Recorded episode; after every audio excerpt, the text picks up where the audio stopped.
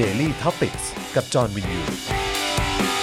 สวัสดีครับ ต้อนรับทุกท่านนะครับ เข้าสู่ Daily Topic Exclusive อ่านะครับมาวันนี้อยู่กับพี่แขกคำปากานะครับ สวัสดีครับพี่แขกครับ สวัสดีครับพี่แขกครับนะฮะแล้วก็ดูแลการไลฟ์นะครับ โดยอาจารย์แบงค์มองบนถอนหายใจไปพลางๆนะครับ เอายัง นะฮะ ยังไม่ขยายใช่ไหม ยังครับยังฮะอยู่ที่ประมาณนี้แหละครับ ผมกำลังดี แค่มอบนถอนหายใจ ใช่ครับผม ไอะไรเพิ่มเติมมา นะครับอ่า โอเคแหม ส่ว เมื่ น อกี้ พี่จอนก็ ครับ ยังเป็นจอนจันทานเหมือนเดิม จอนจันทานนะฮะก็เป็นจอนจันทานหรือเป็นจอนจันไหล นะฮะโอ้ยตายแล้วอ่ะโอเคใครมาแล้วนะครับ แต่ต้องขออภัยใครมาแล้วนะครับ ก็อย่าลืมช่วยกดไลค์แล้วก็กดแชร์กันด้วยนะครับพอดีตอนนี้ผมกำลังเอ่อกำลัง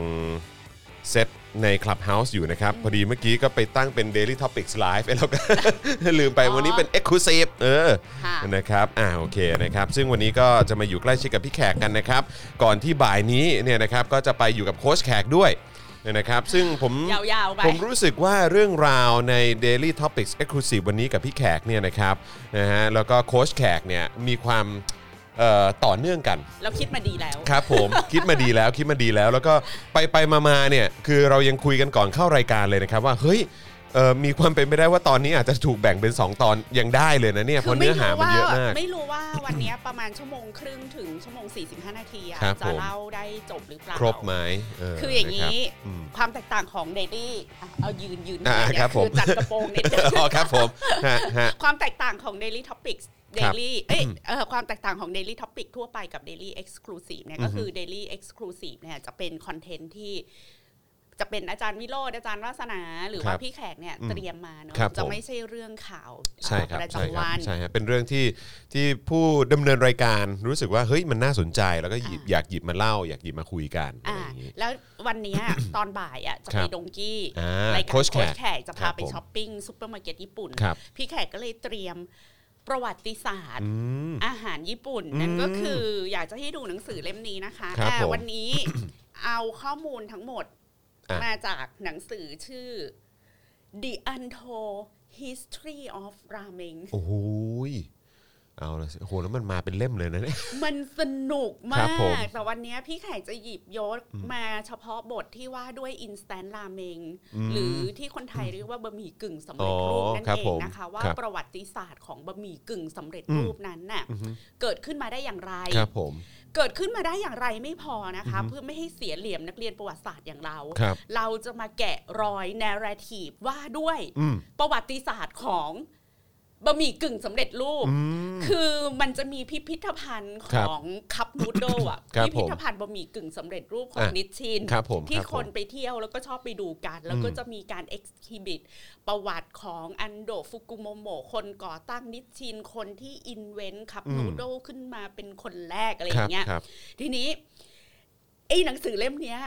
ก็จะไปย้อนรอยว่าไอ้เรื่องเล่านั้นน่ะมันมีเบื้องหน้าเบื้องหลังของการเล่าประวัติศาสตร์ ว่าด้วยคัพนูโดอ่ะ อืม อย่างไรอีก อืม มันมีความชาตินิยมมีเครื่องมือในการต่อสู้ โอ้ไปประมาณนี้เกี่ยวกับ อะ กา ไร รเมื ต่ อ อง เล มี ยเนี่ย เออมีเรื่องเกี่ยวกับการเมืองสนุกมากนะ อืม คะ โอเค วันนี้ก็เลยจะมา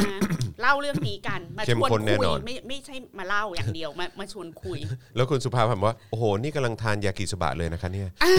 กำลังกำลังกำลังทานเส้นอยู่เลย กำลังกินเส้นอยู่เลย แล้ว ออ เราจะมาไขปริศนาคุณผู้ชมเคยสงสัย ค ไห รั ม บ ว่าทำไมอ่ะในญี่ปุ่นน่ะมีการทำเขาเรียกว่า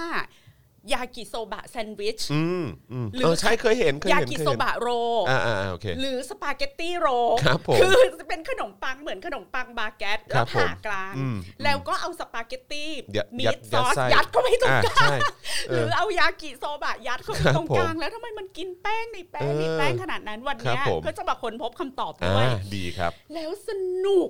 มาก อืม สนุกเหลือเชื่อ เอ คุณ อ ผู้ชมอ่ะนี่โฆษณาหนัก เตรียม าก ตัวเลย นี่ ฮะ เตรียมตัวเลยนะครับ แต่อย่างไรก็ตามยังไม่เล่า อ่ะ เล่นก่น ใช่ เติมพลัง ก่อน เติมพลังเข้ามาก่อนนะครับนะทางบัญชีกสิกรไทยนะครับ0698 975 539 หรือสแกน QR Code ก็ได้นะครับ ช่วยกันเติมพลังชีวิตเข้ามาเลยนะครับนะแล้วก็นอกจากนี้ยังสามารถสนับสนุนพวกเราได้นะครับ ผ่านทาง YouTube Membership นะครับกดปุ่มจอยหรือสมัครได้เลยนะครับ ข้างปุ่ม subscribe นะครับเข้าไปเลือกแพ็กเกจที่อยากจะสนับสนุนพวกเราแบบรายเดือนนะครับแล้วก็อย่าลืมกดกระดิ่งสั่นระฆังไว้ด้วยนะครับจะได้เตือนทุกๆ ครั้งที่มีไลฟ์ใหม่ไม่ให้คุณได้ติดตามกันหรือว่ามีคลิปใหม่ๆด้วยนะครับนะฮะแล้วก็ Facebook นะครับก็กดปุ่ม Become a supporter ได้เลยนะครับนะฮะอันนี้อยู่ที่หน้าแรกของแฟนเพจ Daily Topics หรือว่าใต้ไลฟ์นี้จะมีปุ่มสีเขียวอยู่นะครับก็ไปกดกันได้เลยนะครับนะฮะแล้วก็ส่งดาวเข้ามาก็ได้นะครับเบิร์นดาวเข้ามาเลยนะครับหรือว่าจะไปช้อปปิ้งกันที่ Spoke Dark Store ก็ได้ด้วยนะครับและคุณผู้ชมรวมถึงคุณผู้ฟังนะครับที่อยู่ต่างประเทศนะครับอยากจะสนับสนุนพวกเรานะครับผ่านทางเพย์พาก็ได้นะครับเดี๋ยวอาจารย์แบงค์จะแปะลิงก์ไว้ให้ในช่องคอมเมนต์ด้วยนะครับ อ่าส่วน นะ พี่ ฮะ แขกกำลังจะแชร์ ขอบคุณครับ พี่แขกครับ นะใครอยู่ที่ไหนอะไรยังไงทักทายเข้ามาได้นะครับ คุณควอนตัมไทม์บอกว่าสปาเกตตี้โรนี่อร่อยมากๆครับ เอาเหรอ โอ้ จริงเหรอพี่แขกทำใจกินไม่ เอ ได้ อเหรอ เลย ผมยังไม่เคยกิน คือ เออ เป็น ผมยัง อา ไม่เค หาย ร กิน ญี่ปุ่นเอ่อ เออ มีอะไรอ่ะมียากิโซบะโรกับสปาเกตตีโร อ่า อะ อ่า เป็นอาหารญี่ปุ่น อ่าฮะ สองชนิด ครับ ที่ ผม ตลอดระยะเวลาการใช้ชีวิตอันยาวนานในประเทศญี่ปุ่นของ ครั พี่ บ แขกอ่ะพี่ ยัง แขก ไม่เคย ไม่กินเลย ไม่ ยัง เค ไม่ ยใช่ไหม จับเล โอ้โห ยยังไม่น่าผกลัว ม มาก ผมเคยเห็นเห็นคลิปใน YouTube อ่ะเออแต่ว่าผมก็ไม่เคยทานเหมือน กันนะครับ แต่ว่าก็รู้สึกว่าถ้าเกิดว่า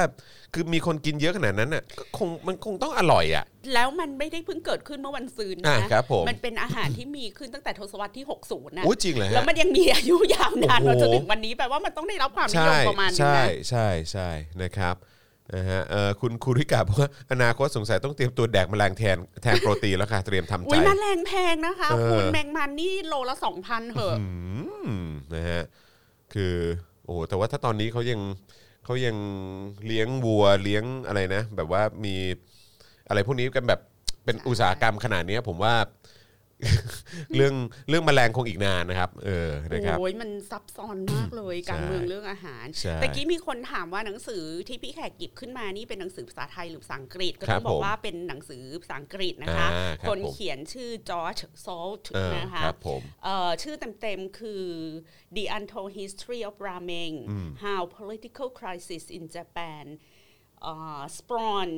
a Global Food Crisis คือพูดตั้ง น่าส แต่ นใจนะ พูดตั้งแต่ต้นกำเนิดของราเมง ครับผม ในประเทศญี่ปุ่นจนกระทั่งราเมงกลายเป็นอาหารฮอตฮิตอินเทรนด์ ระดับโลก ใน LA อะไรอย่างเงี้ย อ่าครับ แล้ว ผ ก็ ม เป็นสิ่งที่คนฮิปฮิปเทรนดี้ใน LA ในนิวยอร์กก็ไปเข้าคิวกันสวยๆ อ่า เก๋ๆ แล้วมันมาเอ็นอัพเป็นราเมงของเชฟที่ต้องใส่พวกตับหงตับหาง อ่า ลงไป ครับ ได้ ผม ยังไง า อะไรอย่า รับ ง ผ นี้ ม ค่ะ เออน่าสนใจนะครับ เรื่องอาหารกับประวัติศาสตร์ แล้วก็พ่วงมาถึงเกี่ยวข้องกับการเมือง การเมื ด้วย อง เออ เกี่ยวข้องกันยังไง ใช่ แล้วเกี่ยวข้องกันอย่างลึกซึ้งอย่างเหลือเชื่อเอาอย่างนี้ โอหรือยังไม่ได้สิบเปอร์เซ็นต์ไม่เล่านะ โอ้โหครับผมงั้นเติมเติมเข้ามาก่อนเร็วเร็วรีบเติมก่อนรีบเติมก่อนเออครับผม ไม่สิบเปอร์เซ็นต์จะไม่ นะ พูด ฮะคุณยุ้ยนะจ๊ะบอกว่าคุณแขกใส่สีใส่ชุดสีสดใสมากค่ะ วันนี้ก็เป็นชุดจากผ้าร้าน J Fabric ที่รายการโค้ชแขกพาไปช้อปปิ้ง อ่า จำได้ไหมคะ แล้ว อ่า ก็คือเอาเอามาตัดเป็น เอา เดร มา ส ตัด นี้ เป็น นะครับ dress นะคะ อ่า นะครับเอ่อคุณเก็กโก้หรือเปล่า บอกว่าคุณแขกคุณจอน hello from UK ยากิสบะโรแอนอะไร คาเรปัง คาเรปัง ก็คือไอ้ขนมปังไส้คาเล่อะ อ๋อ ค่ะ ครับผม ไส้ไส้แกะไอ้แกง เอ่อก ะห แกงรี่กะหรี่ อะเออ ครับผม is one of my favorite things to eat on the go อ่าโอ้โหดีจังเลยแหมพอพูดถึงอาหารก็หิวเหมือนกันครับ ตอนนี้ตอนนี้ผมทานอาหารเอ่อหลังบ่ายโมงไงเออตรงนี้ก็เลยกินได้แต่กาแฟ อ่า เออ ยิงดาวไปก่อนนะแม่ อืม อ่ะขอ เริ่มอย่างนี้เลยก็ ครั แล้ว บผม กันนะคะว่า ราเมงเนี่ยมัน ครับ เป็นราเมงมีอีกชื่อหนึ่งชื่อว่าชูกะโซบะ ชูกะโซบะ ชูก็คือถ้าเราเขียนเป็นตัวภาษาจีนนะคะ ครับ มันก็คือตัวตัวที่แปลว่าประเทศจีน อืมครับ อ่ะ ผม ดังนั้นนะคะว่าชูกะโซบะอ่ะมันก็คือบะหมี่แบบจีนนั่นเอง อืม ทีนี้มันก็เลยชัดเจนว่า ครับ ราเมงเนี่ยไม่ใช่อาหารญี่ปุ่นแน่นอน ก็คือได้รับ แต่เป็ อิ น ทธิพลมาอะไรอย่างงี้ เป็นอิทธิพลของอาหารจีน ครับ ในประเทศญี่ปุ่นนะ ครั คะ บ แล้วราเมงเนี่ยมันก็เป็นอาหารที่ได้ได้รับความนิยมในช่วงทศวรรษที่ 50 เรื่อยยาวนานมาจนถึงยุคทศวรรษที่ประมาณ 70 คือถ้าเอา exactly ว่าปีไหนเนี่ยก็คือมันเป็นอา อาหารที่เติบโตมาพร้อมกับยุคที่เรียกว่ายุคเจริญเติบโตทางเศรษฐกิจของญี่ปุ่นหลังสงคราม ครับ ก็คือประมาณปี ครับ 1955 มาจนถึงปี อืม 1973 ทีนี้แต่เดิมอะค่ะ แรกเริ่มเดิมทีเนี่ยไม่มีร้านราเมงที่เป็นร้าน อืมที่เราที่เราเห็นกันอยู่ มัน เน จะ อะ เป็นรถเข็น ค่ะอ๋อเมื่อก่อนเป็นรถเข็นเหรอ เออ ฮะ เป็นรถเข็น อ๋อ เหมือนใช้สีบะหมี่เกี๊ยว เฮ้ย ใช่ เอาเหรออืม ก็อาจจะเป็นคนจีนอพยพบ้างอะไรบ้างนะคะ ที่มาในยุคตั้งแต่ก่อนสงคราม แล้วก็เข็นรถขายบะหมี่ป๊อกๆอะ ครับผม ตามในเมืองที่จะมีย่านคนงาน มีโรงงาน อืม มีอะไรอย่างนี้ แล้ว ครับ ก็จะเป็นอาหารที่ถือได้ว่าเป็นอาหารราคาถูกมาก อ่า ๆ อ่า เป็นสแน็คของคนจน ครับ เอาอย่างนี้ดีกว่า ผม เป็นของกินเล่นนะ ครั คะ บ ของ ครับ คนเบี้ยน้อยหอยน้อยทั้งหลาย ครับ แต่ทีเนี้ยพอมันมีการเจริญเติบโตทางเศรษฐกิจมีอุตสาหกรรมมีการก่อสร้างอะไรต่างๆเนี่ยมันก็จะมีแรงงานจากชนบทอะหลั่งไหลเข้ามาทำงานในเมือง อืม ในยุคนั้น อืม มันก็เลยทำให้มีคนนะเปิดร้านราเมงเล็กๆ ขึ้นมา เพื่อรองรับความต้องการการบริโภคของราเมงที่เพิ่มมากขึ้น อืมอืม และที่เปลี่ยนแปลงไปอีกอย่างหนึ่งพอมันมีการเจริญเติบโตทางเศรษฐกิจ มีการขยายตัวของอุตสาหกรรม มีการขยายตัวของการก่อสร้างตึกขนาดใหญ่ ซึ่งนั่นแปลว่ามันจะมีเชน หรือห่วงโซ่ของธุรกิจอะยาวๆออกไป ครับ มันก็จะเกิดธุรกิจบ้านจัดสรรเพื่อรองรับครอบครัว อืม ใหม่ อ่า ๆ ที่เพิ่งก่อร่างสร้างตัวอาจจะเป็นคนหนุ่มสาวจากชนบทมาทำงานในเมืองเจอกันแต่งงาน ครับ แล้วก็หาบ้านอยู่ อืม นึกออกปะ อืม มันก็จะมีการขยายตัวของพวกบ้านจัดสรรตามซับเบิร์บ ครับ ทีนี้เหมือนเหมือนเมืองมันขยายตัวออกไปเป็นซับเบิร์บพอมันเป็นซับเบิร์บมันก็เริ่มต้องมีร้านอาหาร อืม และร้านอาหารสำหรับครอบครัวที่เพิ่งแบบสร้างเนื้อสร้างตัว มันก็หนีไม่พ้นราเมงอะไรอย่างนี้แล้วเขา โอ้โห ก็ นี่ บอก คือคือจากอาหารที่เป็น เป็น ส บะ แน็คหมี่ ของ ป๊อกๆเออ ของชนชั้นเอ่อ ใช่ กรรมอาชีพอะไรอย่างเงี้ยนะ ใช่ อยู่ดีๆก็ ก็กลาย ก็ เป็นนะค่อยๆ ขยับ ขยับ ขึ้นมาข ที ยั นี้ บขึ้นมา เป็นอาหารของชนชั้นกลาง ครั ที่ บ เพิ่งก่อร่างสร้างตัวที่พอมาดูราคาราเมงนะ ครั คะ บอืม ปี 1955เนี่ยราเมงเนี่ยชามละ 35 เยน ครับ พอถึง สามสิบห้าเยน ปี 1973 เนี่ยขึ้นมาเป็นชามละ 250 เยน โอ้โห นี่เราจะเห็น เฮ้ย อัตราการเจริญเติบโตทางเศรษฐกิจ เออ ที่เขาถึงเรียกว่าเป็น rapid growth ครั of บผม economy ของ ครับผม ประเทศญี่ปุ่น นั่นคือไวมากนะฮะ ไวมากเลยนะ อืม แต่เชื่อไหมว่า ปัจจุบันเนี้ยราเมงอะราคาค่าเฉลี่ยอยู่ที่ 5-600 เยน อืม คือพอจากปี 73 ถึง 2010 2021อะ ครับผม ราคามันไม่ได้ขึ้นมากขนาด ครับ นั้น ผม แล้วมาดูราคาไอ้ curry rice นะ อ่า คะ ข้าวแกงกะหรี่เหรอฮะอืม ปี 1955เนี่ยร้อยเยน ครับ พอปี 1973เนี่ยขึ้นมาเป็น 300 เยน อ่า คือจะเห็นว่า โอ้โห มันขึ้นแบบ ครับผม อแสดงว่าเศรษฐกิจมันโตเร็ว พ มาร วด ก เลยแหละอืม แล้วทงคัตสึทงคัตสึอีข้าวหน้าหมูทอดอะ ครับ คือจาก 280 เยนใน ครับ ปี 1955 นะ ครับ พอปี 1973 เนี่ยขึ้นมาเป็น 690 เยน อืม คือเป็นอาหารที่ค่อนข้างราคาแพง แต่ปัจจุบันน่ะ ครับ ปี 2021 อีทงคัตสึเนี่ยไอ้ทงคัตสึท็อปปิ้งไปบนข้าวเนี่ย ยังราคาอยู่ที่ประมาณไม่เกิน 900 เยนอ่ะ อ๋อเหรอฮะ เออ เออ ซึ่งคือเราจะเห็นคือจากบับเบิลอีโคโนมีในช่วงทศวรรษที่ 80 90 ของญี่ปุ่นน่ะ แล้วพอมันถูกเศรษฐกิจมันชะลอตัวเนี่ย มันนิ่ง อืม นานมากเลย ครั นะ บผม ทีนี้การชิฟของเขาเรียกว่าการชิฟของการกินอาหารก่อนหน้านี้นะคะ คือก่อนยุคสงครามก่อนก่อนจะมาถึงปี 1955 เนี่ย เราก็คงรู้ว่าญี่ปุ่นเนี่ยผ่านสงครามโลก ครับ มาสองครั้ง ครับ ก่อนหน้านี้คนญี่ปุ่นกินอะไร อืม กินข้าว ครับ กินมันฝรั่ง ครับ แล้วก็กินถั่วกินงา อืม ถั่วหลาย พวก ๆ ธั แบ ญ บ พืชม อ่าก็กิ คน รับ 3 อย่างนี้นะคะ แล้วพอยุคหลังสงครามเนี่ยชิฟอาหารที่เป็นแคลอรี่เบสของ อือฮึ ญี่ปุ่นเนี่ยเปลี่ยนมาเป็นวีดคือข้าวสาลี อืม เปลี่ยนมาเป็นเนื้อสัตว์ ครับ แล้วก็เปลี่ยนมาเป็นเดรี่โปรดักต์ทั้งหมดเลย อ๋อเหรอฮะ ทีนี้เขาก็คุยกันว่า แล้วทั้งหมดนี้เกิดจากอะไร เกิดจากการที่อยู่ๆคนญี่ปุ่นก็เอ็นไลเทนต้องกินเนื้อแล้วจะฉลาด อืม หรือตัวสูงใหญ่เหรอ ครับ หรือว่าเกิดจากการที่รสนิยมมันเปลี่ยน หรือเกิดจากการที่แมสมีเดียทำงานหรือเกิดจากอะไรกันแน่นะคะอ่ะเดี๋ยวเราจะมาคุยกัน ครับผม ว่าการชิฟอาหารจากข้าว มันฝรั่งถั่ว มาเป็นข้าวสาลีเป็นเนื้อแล้วก็ผลิตภัณฑ์นมเนยทั้งหลายเนี่ยมันเกิดขึ้นจากอะไร ครับ ทีนี้มาดูปีพศกันก่อนวันนี้มาแบบนักประวัติศาสตร์ ครับ จ๋า ผม เลยนะ ฮะ มาดูปีพศกันก่อนก็คือ ไอ้อินสแตนต์ราเมงหรือว่าบะหมี่กึ่งสำเร็จรูปเนี่ย ถูกผลิตขึ้นมาครั้งแรกในปี 1958 อ่ะครับผม คือพอฟังแล้วรู้สึกอะไรไหมจอน คือ 1958 คือแบบโอ้โห มันไม่ใช่ของใหม่เลยนะ ใช่ มันเป็นสิ่งที่ เพราะ แบ นี่ บ 2021 แล้วนะครับ เออ นี่ 1958 มันแทบจะกลายเป็นโบราณวัตถุไปแล้วนะ เออนิชชินใช่ไหมฮะ นิชชิน อืมครับผม แต่เดี๋ยวมันจะมีสตอรี่ซับซ้อนกันนั้นว่า ครับผม มันมีอีกบริษัทหนึ่ง ผลิตมาก่อนนิชชิน 3 ปี แต่ไม่ อ้าวเหร ได้ อ ลิขสิทธิ์เอ้ย โอ้ เออ ไม่ได้สิทธิบัตรว่ะ อืม เพราะอะไรอ่า ครับผม นะคะ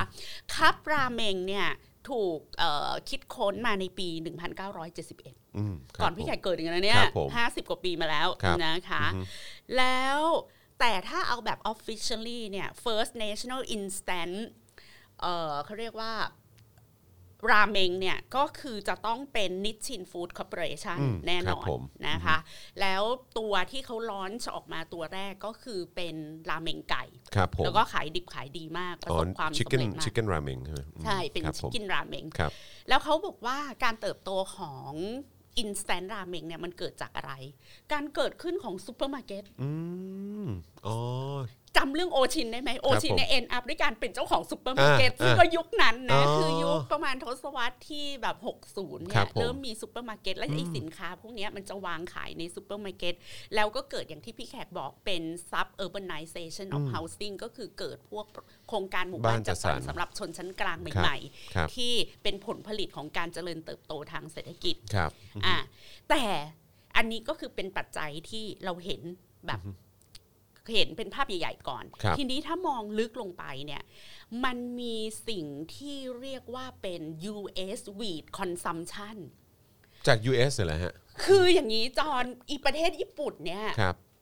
มันเป็นประเทศภูเขาภูเขาแล้วก็ ครับ ทะเลใช่ไหม ครับ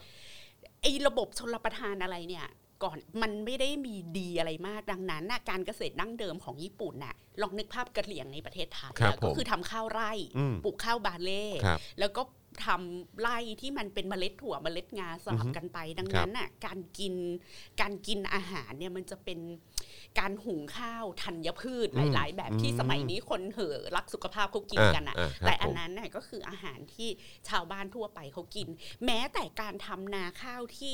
มีระบบชนรประทานแบบเป๊ะเป๊ะเป๊ะมีน้ำให้ทำนาข้าวที่เป็นนาดำนาหวานแบบที่เรารู้จักเนี่ย ครับ มันก็ยังไม่ค่อยจะ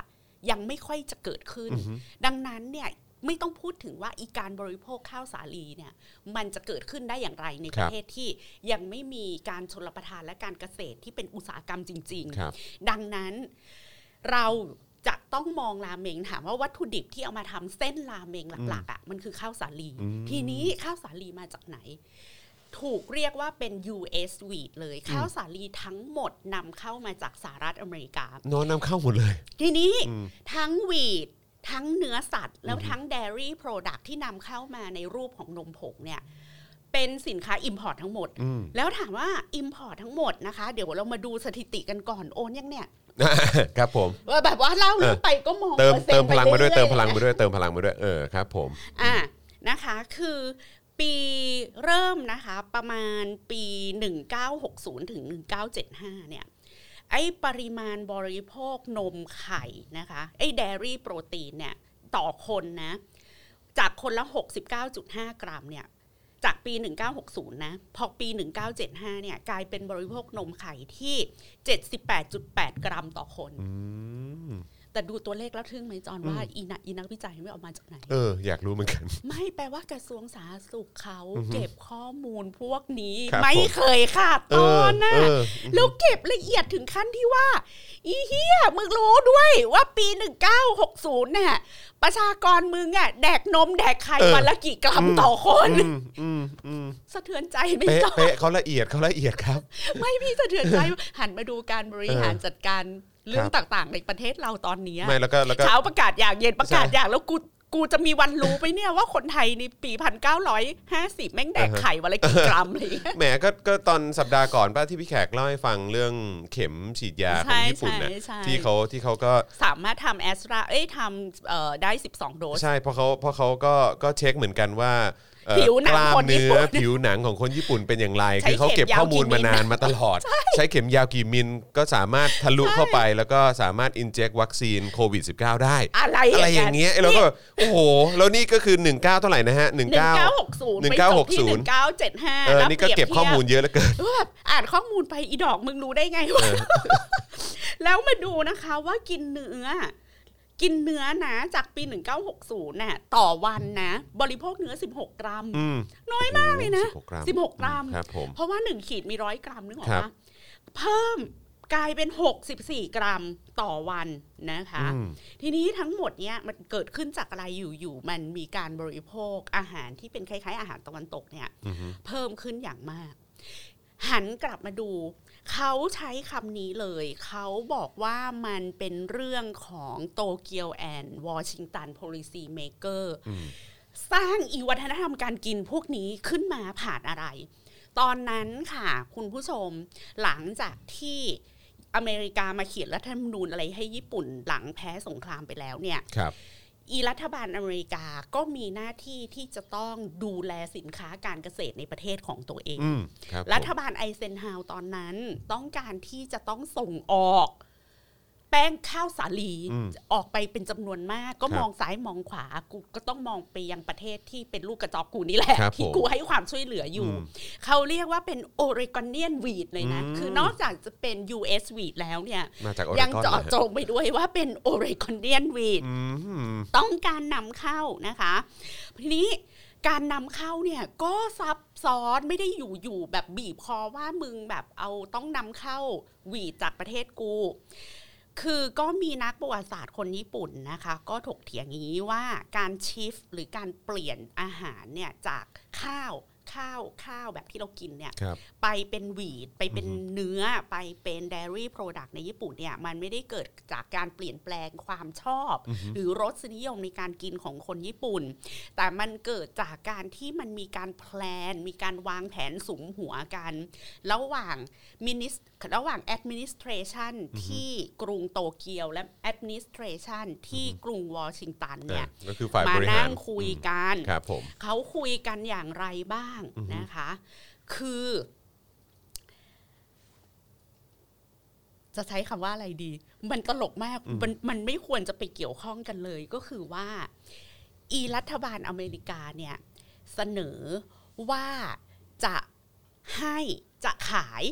จะขายทั้งข้าวสาลี ขายทั้งนมผง ขายเดรี่โปรดักต์ต่างๆ แล้วก็ขายพวกเนื้อที่เป็นแคนมีดเนื้อกระป๋องนะคะ อืม พวกเขาเรียกว่าสแปมใช่ไห ค ม รับผม เนื้อกระป๋องทั้งหลายเนี่ยให้กับรัฐบาลญี่ปุ่นในราคาที่ถูกจนเกือบจะเหมือนเป็นการให้เปล่า อืมคบ หรื ผม อขายแล้วตัวรัฐบาลญี่ปุ่นน่ะยังไม่ต้องจ่ายเงิน อืม ค่า ตอนนี้ก็ สิน ได้ ค้าเหล่านี้ ครับ แล้วให้รัฐบาลญี่ปุ่นนะคะเอาพวกเนี้ยไปกระจายขายทั่วประเทศเลย อืม ในตลาดโดเมสติก อือฮึ ในตลาดภายใน ครับ เสร็จแล้วได้เงินมาให้เอาเงินไปทำอะไร ให้เอาเงินมาทำเป็นเอ่อ defense industry ของญี่ปุ่น ก็คือให้ญี่ปุ่นเน่ะเอาเงินไปสร้างอุตสาหกรรมอาวุธ อืม สงคราม เกี่ยวกับความมั่นคงเอาว่างั้นดีกว่า ใช่ อืม แล้วคือทั้งหมดเนี้ย การกินราเมงของเราอ่ะคุณผู้ชมมันไปเกี่ยวข้องกับการสร้างแอร์คราฟมันไปเกี่ยวข้องกับการสร้างอาวุธ มันไปเกี่ยวข้องกับการ สงเอส รี งอะไพวนี้ บิว อืมครับกอง เอ่ ทั อ พ กองทัพของญี่ปุ่น อือฮึแต่แต่เขาก็ยังไม่เรียกว่าเป็นกองทัพใช่ไหมเขาเรียกว่าเป็น ยังไม่เรียกแต่ กอง ว่าก ำลังป้องกันตนเอง เป็นกองกำลัง ป้อง ป้องกันตัวเอง แต่ว่าทั้งหมดเนี่ยเพื่อแลกกับการที่ แล้วไม่ได้มีแต่ญี่ปุ่นประเทศเดียวนะคะ ที่ได้รับความช่วยเหลือแบบนี้จากอเมริกา ครับ มีหลายประเทศแต่ญี่ปุ่นน่ะได้รับความช่วยเหลือจากอเมริกาตรงเนี้ยในปริมาณที่มโหฬารกว่าที่อื่น ครับผม ดังนั้นน่ะมันจึงเป็นการวางพลอตกันหลายจุดก็คือ รัฐบาลอเมริกาก็ต้องการเอาใจฐานเสียงของตัวเองที่เป็นเกษตรกร ครับ แล้วก็มีเอ่ออุตสาหกรรมการเกษตร ขนาดใหญ่เกิดขึ้นในทศวรรษที่ 50 ต่อเนื่องมาจนถึง 60 ครับผม ทีนี้พอผลิตมี agriculture แบบอินดัสทรีออกไปใหญ่โตมโหฬารจะขายใคร อืม ก็มองไปยังประเทศ คือคือ พันธมิตร หาที่ลงให้ หา ว่างั้ ที่ น ลงให้ อืม เกษตรกรในประเทศของตัวเอง ครับผม ส่วนญี่ปุ่น รัฐบาลญี่ปุ่น ซึ่งพ่ายแพ้สงครามมา อือฮึ ก็รู้สึกว่าตัวเองวีกมาก อ่า ในแง่ของเซลล์ดีเฟน ค ซ์ รับ ใน ผม แง่ของกอกกำลังป้องกันตัวเอง แล้วก็สูญเสียไปเยอะกับสงคราม ก็อยากจะมีอุตสาหกรรม อือฮึ การสร้างอาวุธที่เป็นของตัวเอง ครับผม แล้วอีกความต้องการของสองประเทศนี้มันก็มาบรรจบลงตรงที่รัฐบาลญี่ปุ่นน่ะก็ยอมรับฟู้ดเอ d อืม ความช่วยเหลือทางอาหาร ครับ จากรัฐบาลอเมริกัน ในรูปของเนื้อกระป๋อง ในรูปของเออ ข้าวสาลี ครับผม และในรูปของ dairy product ครั ทั้ บ งหมด ผม แล้วก็รับมาเกือบจะเป็นการให้เปล่า แล้วตัวรัฐบาลน่ะเอาสินค้าพวกนี้มาขายให้กับประชาชน อืม แล้วเอาเงินพวกเนี้ย อืม ไปผลิตอาวุธ อืมครับ แล้วก็ ผม ไปรีบิว ครับผม กองกำลังของตัวเองขึ้นมา อืม สิ่งนี้นะคะ ไม่ได้เมคขึ้นมาเองนะ คุณผู้ชมแขกก็อ่านหนังสือมาแล้วคุณผู้ชมสามารถไปเช็คได้เลย เขาเรียกหวีดหรือเรียกข้าวสาลีนี้นะคะว่าเป็นเอ่อ M SA weed MSA weed ย่อมาจาก US Mutual Security Act เป็นข้อตกลง ร่ กั วน มกัน ระหว่าง อืม รัฐบาลอเมริกากับรัฐบาลญี่ปุ่น อืม ในปี ค 1954 รับผมอืมเอ้ยแต่มันก็น่าสนใจ อยาก น จะเว้นช่วงให้คุณผู้ชม เออ แบบแบบ ใช่ ย่อย ใช่ อะ ใช่ ย่อย ใช่ ข้อ ใช่ มูล ใช่เพราะมันน่าสนใจนะตรงที่ว่า เอ้ยก็ญี่ปุ่นก็แพ้สงครามเนอะแล้วอเมริกาก็คือประเทศที่ก็เข้าไปเนี่ยแหละแบบว่าเอ่อเซ็นเรื่องของการยอมแพ้สงครามอะไรต่างๆใช่ไหมครับแล้วก็ก็ ไป คื จ อ นถึงเขียนรัฐธรรมนูญ ใช่ ให้อะ เขียนรัฐธรรมนูญให้อ่ะเออใช่ไหมครับแล้วก็คือก็ดำเนินการอะไรทุกอย่าง แต่ว่าเออก็ท้ายที่สุดก็เรื่องอาหารเนี่ยก็คือว่าเอาโอเคก็คือคือประชาชนก็ก็มีก็ก็ก็ก็ก็มีกินน่ะใช่ไหมฮะก็สามารถเลือกเข้าถึงอาหารพวกนี้ได้ รัฐบาลก็ได้เงินตรงส่วนนี้มา แล้วก็สามารถเอามาสร้าง คือเสริม ใช่ ความมั่นคงให้กับตัวเองทาง แต่ ทหารได้ด้วย แต่ เหมือน จ กัน ริง ๆ แล้วอ่ะอีอเมริกาเนี่ย ไม่ได้คิดอะไรมากไปกว่ากูต้องเอาใจประเทศ ผ ป ม ระ ก็ ชา รู้ ชน สึกอ ใน ย่างนั้ตัวน เอง ผมก็ใช่ไหม รู้สึกอย่างนั้นเพราะว่ามันก็คือ move ทางการเมืองอั มัน น หนึ่ง คือ move ทางการเมือง ใช่ ภายใน ใช่ใช่ แต่ ใช่ ส่วนญี่ปุ่นเนี่ย อ่าฮะ ก็อยากมีอาวุธ อ่า แต่ทั้งหมดเนี่ยในข้อแรกเปลี่ยนนะที่มันเป็น mutual เอ่อ security act เนี่ย ครับ ก็คือญี่ปุ่นน่ะจะต้องแลกด้วยการเป็นพันธมิตรทางทหารกับ อ่าโค อเมริกันและอย่าลืมว่าช่วงนั้นมันเป็นยุคสงครามเย็น อ่า ที่ ใช่ โลกมัน ใช่ แบ่งออกเป็น ใช่ โซเวียต อือฮึ แล้วก็เป็นอเมริกา ใช่ ถูกไหม ครับ สองค่า ฮะ ย คอมมิวนิสต์กับโลกเสรี ใช่ อะไรอย่า ดัง เย นั้นเนี่ยในในอีนโยบายอันอันดูอันดูไม่เกี่ยวอะไรกับอาวุธ ไม่เกี่ยวอะไรกับการเมืองเลยเนี่ย อ่าฮะอ่าฮะ มันมีทั้งมิติของการเป็นพันธมิตรกันของประเทศในยุคสงครามเย็น อ่าฮะ มีทั้งมิติของ move ทางการเมืองของนักการเมืองที่มันต้องดูแลพลเมืองในประเทศตัวเอง อ่าฮะ คือกูต้องส่งออกอีสินค้าทางการเกษตรของ อ่าฮะ กูให้ได้เยอะที่สุด ส่วนอีรัฐบาลญี่ปุ่นก็สมประโยชน์ด้วยการที่กูก็ได้เงินมารีบิวอีกองกำลังของตัวเอง แล้วก็ ครับ ได้ ผม สร้างอุตสาหกรรมพึ่งตนเองได้ในแง่ของการทำอาวุธสงครามอย่างเงี้ย อืมอืม โอ้มันแบบ น่าสนใจแล้วคือคือจริง ค่ะ ๆ คุณผู้ชมลองไปเสิร์ชได้นะครับ ค่ะ มันน่าสนใจมากเพราะว่าจริง ๆ ก็มีบทความขึ้นเยอะเหมือนกันเออ MSA ใช่ไหมฮะ MSA ค่ะ MSA weed ใช่ไหมฮะ ใช่ เออครับ ใช่ ผม ก็ คือ มา ไปเสิร์ชได้นะ แล้วก็ ใช่ แล้วคุณบวกไปกับเรื่องของเอ่อ weapons หรือว่าเรื่องของ ใช่ army อะไรพวกนี้ก็ได้แล้วมันจะขึ้นมาเพียบเลยครับ เออนะครับก็น่าสนใจดีเหมือนกันเออ ค่ะ นะครับ ก็คือไอ้พวกเซอร์พลัสของสินค้าทางการเกษตรจากอเมริกาเนี่ยมันก็เลยเรียกได้ว่า ถูกเทมาในตลาดสินค้าบริโภคของประเทศญี่ปุ่น ครับผม แล้วไดเอทของคนญี่ปุ่นนะคะ คุณผู้ชมในช่วงทศวรรษที่ 50 ลงมาเนี่ย มันก็เลยเปลี่ยนจากไรซ์เบสมาเป็น bread base อืม ก็คือเปลี่ยนจากเอ่อ ข้า ข้าว ว มาเป็ มาน สู่ ขนมปัง การบริโภคขนมปังแบบ แบบมหาศาลน่ะ แต่ของมันเยอะมันก็คงต้องทำมันเนาะพี่แขกเนาะเออ ไม่ ของเข้ามาเยอะปะเกี่ยวไหม มันไม่ มันไม่ได้อยู่อยู่แบบเอาวีดไปทิ้งไว้ในซูเปอร์มาร์เก็ตแล้วคน ครั จะ บ ซื้อนะจ ค อ รับ น อืม เออเรื่องการกินน่ะนึกออกไหมมันไม่ได้ง่ายอย่างนั้น ครับ มาดูว่าเขาทำยังไง ครับ หรือตรงนี้ก็สนุกมาก แล้วก็มีเรื่องที่เรารู้สึกว่าอ่านแล้วแบบเชี่ยมึงพวกมึงทำกันอย่างนี้ก็ได้ด้วยเหรอ อะไรอย่างเงี้ยทีนี้สิ่งที่สิ่งที่เขาทำก็คือ รัฐบาลอเมริกัน ครับ ก็มาทำความร่วมมือกับมาฟันดิ้งให้กระทรวงสาธารณสุขญี่ปุ่น อืม แล้วก็ไปจ้างนักโภชนาการระดับชาติทำสิ่งที่เรียกว่าฟู้ดเซมินา อืม ฟู้ดเซมินาเนี่ยทำออกมาในรูปของสิ่งที่เรียกว่าคิทเช่นคาร์ อืม ก็คือเป็นรถเอ่อรถครัวเคลื่อนที่ ครับ รถครัวเคลื่อนที่นี้นะคะเอ่อสามารถจดชื่อคนนี้ไปได้เลย ชื่อโอกิฮาระ ยาเอโกะ คนเนี้ยเป็นนักโภชนาการที่ทำงานให้กับกระทรวงสาธารณสุขญี่ปุ่นที่ได้รับฟันดิ้งจากรัฐบาลอเมริกา เพื่อที่จะเอาอีโมบายคิทเช่นคาอันเนี้ยขับไปทั่วประเทศ รถครัวเนี่ยนะ รถครัวเนี่ยกับลูกศิษย์ลูกหาของตัวเองอะ่ะโดยการโดยการฟันดิ้งจากจากหน่วยงานว่าด้วยการส่งเสริมสุขภาพ คล้ายๆสองสสบ้านเรา ครับ สมัยเนี้ยแบบกินอะไรถึงจะดีต่อสุขภาพอะไรอย่างเงี้ยค่ะ ก็หน่วยงานเนี้ยก็ขับรถไปทั่วประเทศเลย เพื่อที่จะไปสอนแม่บ้านญี่ปุ่นเกี่ยวกับความรู้ทางโภชนาการ โอ้โห สาธิตการทำอาหาร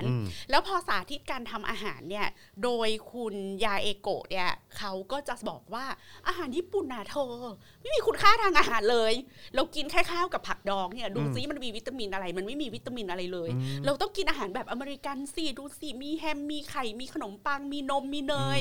กินแล้วถึงจะแข็งแรงสุขภาพดี ครับผม หรือแม้กระทั่งอาหารจีนก็เป็นอาหารที่มีคุณค่าทางโภชนาการมากกว่าอาหารญี่ปุ่น ดังนั้นน่ะแม่บ้านญี่ปุ่น ถ้าพวกคุณอยากดูแลสมาชิกในครอบครัวให้สุขภาพแข็งแรง เพราะนี่คือแบบปิดหนังสือเล่มนี้ไปเปิดหนังสือว่าด้วยผู้หญิงในอุดมคติของ เออ ญี่ปุ่น เออ ยุคใหม่ก็คือเป็นผู้หญิงที่แบบเลี้ยงลูกเก่ง แบบ อืม ดูแลทำเบนโตให้ลูกแบบอิชบาระโกะไปโรงเรียนไม่ขาดตกบกพร่องอะไรอย่างเงี้ย ม ทั้งหมดเนี้ยมันก็คือเป็นภาพที่เราจะเห็นควบคู่กันไปว่า อีรถครัวเคลื่อนที่โดยนักโภชนาการที่รับงานมาจากกระทรวงสาธารณสุข ก็ด้วยความปรารถนาดีนะว่า ว่าเราแบบนึกนึกภาพจอมพลปอก็มีโปรเจกต์คล้ายๆนี้เหมือนกัน อ่า นะ อ่าครับผม แบบพลเมืองร่างกายแข็งแรงชาติก็จะแข็งแรงไปด้ว ครั ย บ อะไรอย่างเงี้ย ครั ค่ะ บ มันก็ไปด้วยโปรเจกต์อันนี้ แต่เบื้องหลังเบื้องหลังคืออะไร คืออเมริกาบอกว่าถ้ากูส่งของพวกนี้ไปขายพวกมึง แล้วพวกมึงไม่แดกกูก็ขายต่อไม่ได้และ เอออี อีญี่ปุ่นขายไม่ออกกูก็ไม่มีเงินไปสร้างโรงงานสร้าง อืม อาวุธอะไรอีกอยู่ดี ครับ ดังนั้นน่ะ เอาสินค้ามาแล้วอ่ะต้องทำให้มันขายได้ ก็จะมีการสาธิตว่าใช้ข้าวสาลีทำอาหารอะไรได้บ้าง ใช้เนื้อกระป๋องสแปม พวกนี้ทำอาหารอะไรได้บ้าง ใช้นมใช้เนยเอามาประกอบอาหารอะไรได้บ้าง แล้วก็มีคุกบุ๊กมีรายการอาหารมีอะไรออกมา แล้วก็กลายเป็นเรียกว่า national project อะเป็นโครงการระดับชาติที่เปลี่ยนเปลี่ยนเอ่อวิถีชีวิตและวิถีการกินการโภชนาการของคนญี่ปุ่นไปหมดเลย อืมซึ่งอยากจะบอกคุณผู้ชมและคุณผู้ฟังว่า ค่ะ อันเนี้ยแหละครับที่เขาเรียกว่าบูรณาการที่แท้จริง บู ครับ รณาการ อันเนี้ยแหละครับ คือคือไม่ใช่อีบูรณาการที่เราได้ยินจากรัฐบาลเราทุกวันเนี้ย แต่ นะครับ แต่มันก็เป็นการล้างสมอง เออ ที่น่ากลัวมากเลยนะ ใช่แต่ว่า จอห์ มันก็มันมันก็โคกันทุกฝ่ายจริง ๆ แล้วมันก็แบบเออมันก็แล้วมันก็ขับเคลื่อนไปได้เนอะ ใช่ เออ แล้วมันก็มีมนุษย์คนหนึ่งนะ ชอบชอบความมนุษย์คนหนึ่ง มีมนุษย์คนหนึ่ง เอ๊ะจะดีหรือไม่ดีเนี่ยต่อจากนี้ รอฟัง คือในช่วงกลางทศวรรษที่ 50 เนี่ย ครับ มันก็มีการโปรโมทว่าคนญี่ปุ่นน่ะหันมากินขนมปังกันเถอะ อืม แล้วก็มีมนุษย์คนนี้ชื่อโออีโซะ ครั โท บ ชิโน ครับ มนุษย์คนนี้ชื่อโออีโซะโทชิโนนะคะ ครับ เป็นดีเรคเตอร์คนแรกของเอ่อกระทรวงสุขภาพและสวัสดิการ อ่า แล้วอยู่ฝ่ายฝ่ายที่เรียกว่าเป็นเอ่อ Health and Welfare Nutrition Bureau อืม คือกระทรวงสาธารณสุขของญี่ปุ่นเนี่ยมันมาพร้อมกับสวัสดิการ ครับผม และโภชนาการ อ่าครับ อ่ะ ผม ทีนี้อีตาโออีโซโทชิโนเนี่ย มันเขียน an essay on nutrition คือเขียนความเรียงว่าด้วยหลักโภชนาการ ครับ แล้วก็เปรียบเทียบมนุษย์ออกเป็นสองกลุ่ม คือมนุษย์กลุ่มกินข้าวแล้วก็มนุษย์กลุ่มกินขนมปัง จริงปะเนี่ย แล้วก็เขียนว่า เนี่ย พวกมนุษย์กินข้าวมันจะมีคาแรคเตอร์แบบนี้ขี้เกียจ เออจริงเหรอ ไม่ชอบการแข่งขัน เออ เฉื่อยชาอะไรอย่างเงี้ยแล้วก็ แล้วนั่นเป็นเหตุผลว่าทำไมคนเอเชียมันสู้ฝรั่งไม่ได้ เพราะว่ามัน เหรอ แดกข้าว โอ้โทชิโน่โทชิโน่เขียนอย่างนี้ เพระว่ใช่ เพราะฉะนั้นการดีข้าวเนี่ยทำให้ขี้เกียจเฉื่อยชาล้าหลังเหมือนคล้าย ๆ กับในสมัยเนี้ย ที่มีคนชอบพูดว่ากินข้าวเหนียวแล้วไม่มีดั้งอ่ะ อ๋อโอเค จะเป็น โอเค แบบเมตาโดโลจี ครับ แบบ ผม นี้ แล้วแบบ ฮัลโหล มึงเป็นดีเลกเตอร์ของ Health and Nutrition แต่ก็เข้าใจได้มันเหมือนในยุคสร้างชาติ มันจะ ครับ มี ผม อะไรแบบประหลาดประหลาด ครั ๆ บ อย่างนี้ออกมา ครับ นะ ครั คะ บอืม เนี่ยเขาตลกมากเลยอ่ะ คือเขาบอกว่า กิน พวก ข้าวแล้วขี้เกียจพวกแดกข้าวเนี่ยนะ มันจะแพ้ซีบ คุณคุณสิว่าบอกว่าคือเป็นมนุษย์กินหญ้าเหรอครับ ไม่แหม แล้วเขาบอกว่าตอนเนี้ยมันเป็นเราต้องเปลี่ยนนะ วัฒนธรรมการกินของพลเมืองในชาติเราอะ่ะ ให้เปลี่ยนเป็นการกินข้าวสาลี แล้วก็คอมไบน์การกินข้าวสาลีกับอา หารอื่น ๆ เช่นเนื้ออผลิตภัณฑ์นมเนยต่างๆ เพื่อให้ประเทศชาติอ่ะเราอ่ะเกิดนวัตกรรมมีมันสมอง โอ้โห คือเราจะได้แบบฉลาดแล้วก็ ไป สา ไกล มารถ ฮะ มีนวัตกรรมอะไรได้ เออ เหมือนคนชาติตะวันตกที่กิน อ่า เนื้อกินขนมปัง อ่าโอเค มแล้วเขาก็บอกว่า the relative เอ่อ ease of the rice based dietary lifestyle เนี่ย มันทำให้แบบเออมนุษย์อะ wake ตื่นนะฮะ ไม่ wake คือคือยังไงฮะ เออคือแบบไม่เออไม่ไม่ใช่ wake คือแบบเขาเรียกว่าอะไรนะ อ่อนเหตุผล อ๋อโอเค เออ โอเคโอเคเข้าใจผมไม่อยากจะเชื่อเลยว่าเราจะได้ยินอะไรแบบนี้จากญี่ปุ่นเนาะเออไม่นึกว่าเราจะได้ยินอะไรแบบนี้จากญี่ปุ่น ทั้งหมดนี้นะ เป็น scientific experimentation What? and development จริงเหรอ โอ้โห โทชิโน่โทชิโน่ แล้วเชื่อไหมว่าคนน่ะก็เชื่อจริง แต่แต่คงณเวลานั้นนะฮะณเวลานั้นมันคงได้ผลน่ะ ใช่ไหมฮะเ ๆ คือ eating right makes you stupid อ่ะ คือถึงขั้นมีแคมเปญออกมาอย่างนี้เลย แบบ อ่ะ อย่าอย่ากิน แล้ว ข้าวนะ เพราะมันจะทำให้คุณโง่ แล้ว eating right makes you stupid เนี่ย เออ มาจากอีกคนหนึ่งแล้วนะ ครับ มาจากมนุษย์อีกคนหนึ่ง ครับ ชื่อฮายาชิ ทาเกชิ อ่า เป็น professor ของคณะแพทย์มหาวิทยาลัย KO ศาสตราจารย์ด้วย คุณศาสตผู้ชมราจารย์ทางด้านหมอด้วยนะ อย่าคิดว่าเราต้องเชื่อหมอตลอดเวลานะคะ เชื่อหมอไม่เชื่อหมาเนี่ย การเมืองมันเกี่ยวกันได้ นะคะ เออ คุณหมอ ว้ายตายแล้ว ฮายาชิทากาชินะคะ เป็น professor ของคณะแพทยศาสตร์ที่มหาวิทยาลัย KO ก็พับลิชตีพิมพ์หนังสือที่แบบ เหมือนกันเนอะ influential มาก คือเป็นหนังสือที่มีอิทธิพลต่อสังคมญี่ปุ่นมาก ออกมาในปี 1958 ชื่อหนังสือ The Brain The Brain สมอง สมอง ตลกมากอันนี้ก็คือ สุดยดจริงแซบอ่ะ เขาบอกว่าการกินข้าวเนี่ย มันมีผลต่อพัฒนาการทางสมอง อ่าฮะ พ่อแม่ที่ฟีดลูก แค่แบบข้าวอะถือว่าดูมิ่ง คือเขาบอกว่าอย่างนี้ parents who feed their children solely white rice are dooming them to a life of idiocy อืมก็คือหมายความว่า คือ คือกำลัง จะหลีด กำลัง ลูก กำลัง ไปสู่นำความเป็น พา อินเดียดอะ นำพาลูกเนี่ยให้อนาคตเขาก็จะเป็นอนาคต เออที่แบบนะ โง่ๆอะไร โง่ เงี้ย โง่ๆอ่ะเออ when one eats rice one's brain gets worse ว้ายตายแล้วกินข้าวแล้ว สมองเราจะเสื่อมลงเรื่อย โทษโทษนะฮะจอนขอย้ำอีกทีอันนี้อันนี้อันนี้คือปีประมาณปีไหนนะ ๆ ฮะ หนึ่ พี่ ง แขก เก้าห้าแปด หนึ่งเก้าห้าแปดอืมครับผ กลัว ม ไหม ครับผม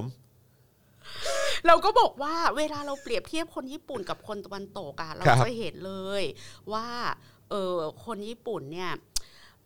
approximately นะ 20% weaker mind than westerner โอ้มีตัวเลขมาให้ด้วย มีตัวเลขอย่างนี้เลยอะ วีเกอร์มายนี่เขาก็ใช้คำที่เขาเรียกว่าอะไรนะ เหมือนแบบก็เออเขาเรียกว่าอะไรเหมือนคำเป็นเป็นเป็นเป็น จะ คำแบบ ใช้คำว่าโง่ก็ไม่เชิงนะ ใช่คือเขาเหมือนเขาเหมือนเขาพยายามทำให้ซอฟต์ลง เออใช่ ใจนแอ ใช่ใช่เหมือนเขา เป็นพวกแบบไมมี ใช่ กัสไม่มี เอ ควาอมมุ่ง ใช่ มั่นอะใช่อะไรอย่างเงี้ยไรอย่างเงี้ยคือถ้ากินข้าวเนี่ย เป็น จะ ผู้ ไม่ ใจอ่อนอะ เออใจใจจะอ่อนเออเกือบ 20%เลยใช่ไหมฮะ 10%แล้วก็แบบว่า กินขนมปังดีกว่าพวกเรา This เออ is evident from the fact that few Japanese have received the Nobel โอ้ Prize โห เนี่ยเป็นเหตุเนี่ยเพราะเรากินข้าวไงเราเลยไม่มีใครได้รับรางวัลโนเบล โอ้โห เพราะฉะนั้นเปลี่ยนมากินขนมปังเถอะ ใช่ แล้วถามว่าทำไมจะกินขนมปัง อ๋อ พวกมึงอ่ะ อีอีโตเกียวแอดมิ i เ t รชันกับวอชิงตันแอดมิ i เ t รชันน่ะ อ่าฮะ มึงเซ็นสัญญา EMSA ดีลกัน แอ แล้ว ดกันอยู่ เอครับผม เอออือฮึ สนุกไหมแล้วคือไข่กำลังจะบอกคุณผู้ชมว่า เวลาที่เราพูดว่าแบบเรื่องนั้นเรื่องนี้ไม่เกี่ยวกับการเมืองอ่ะ อือฮึ ลองคิดดูแม้กระทั่งเรื่องราเมง ใช่ อ่ะ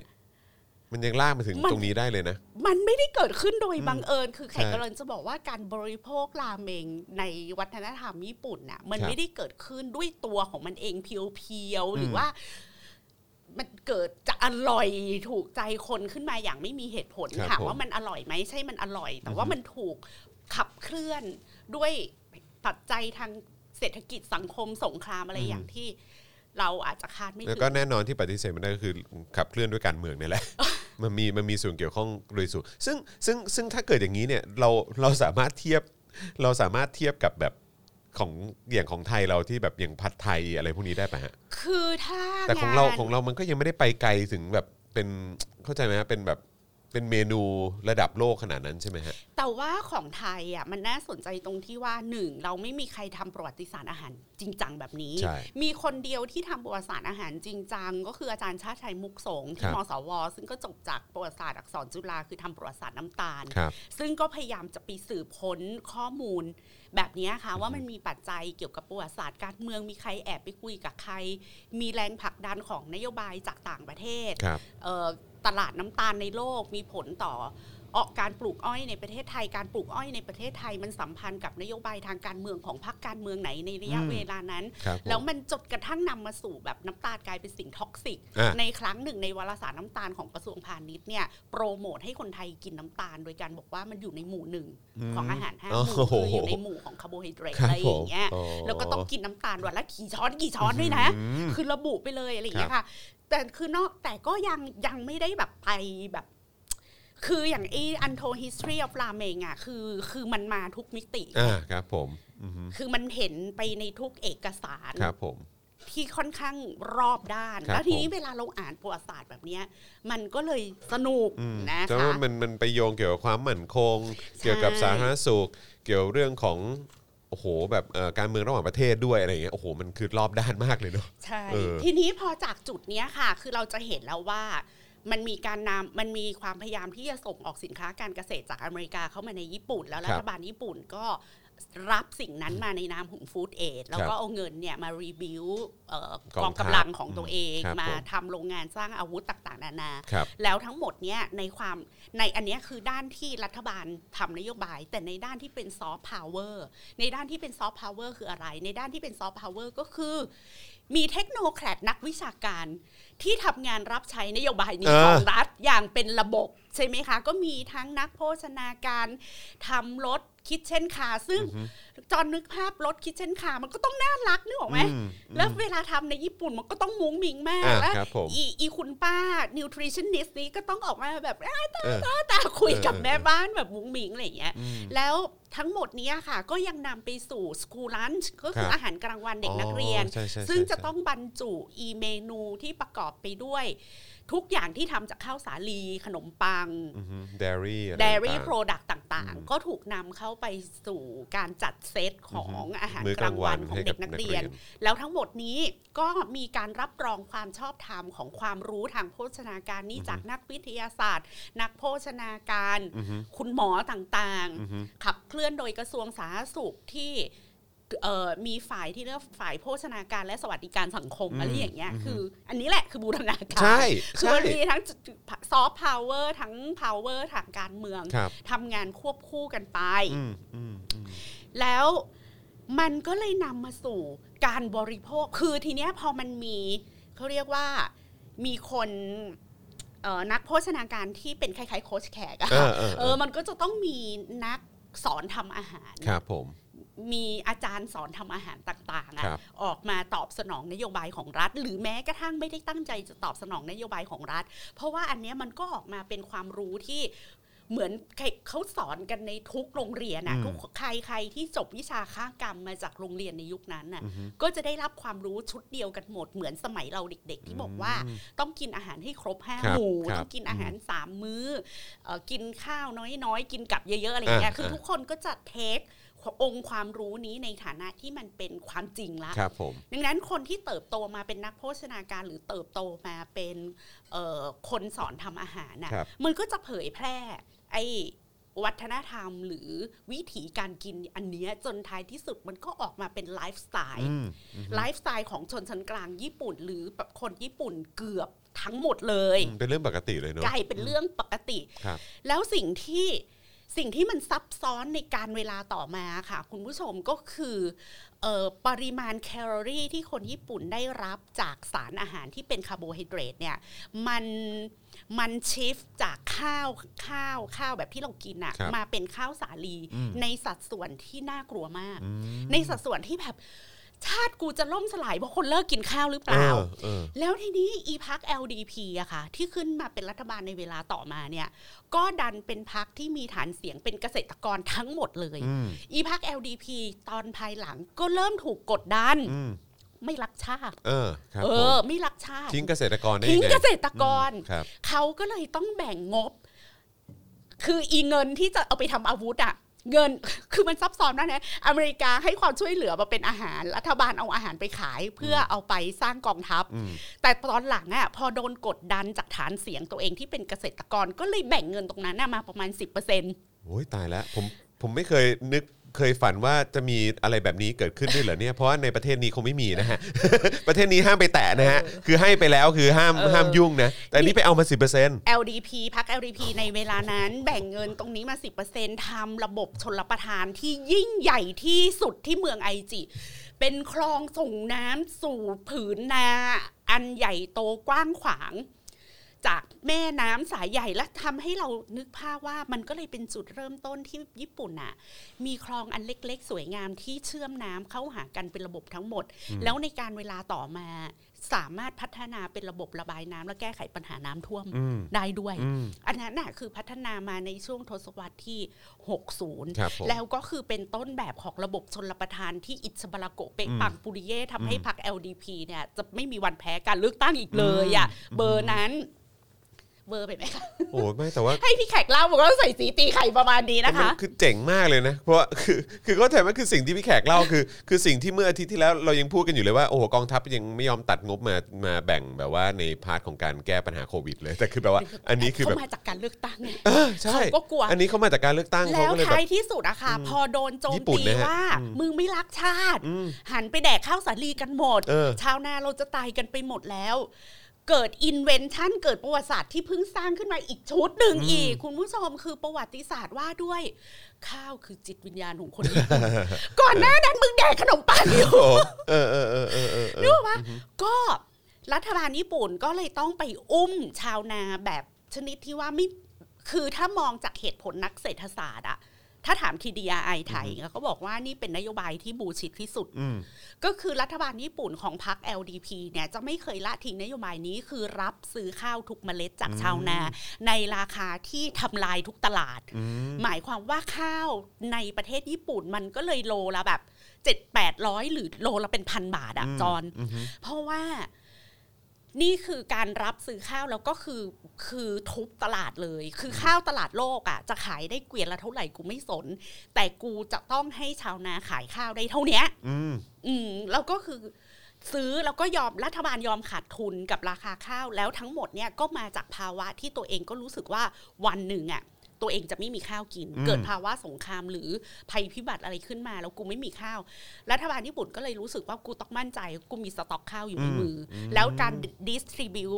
ข้าวทุกเมล็ดเนี่ยต้องผ่านสากรณ์การเกษตรที่ดูแลผ่านกระทรวงการเกษตรอีกที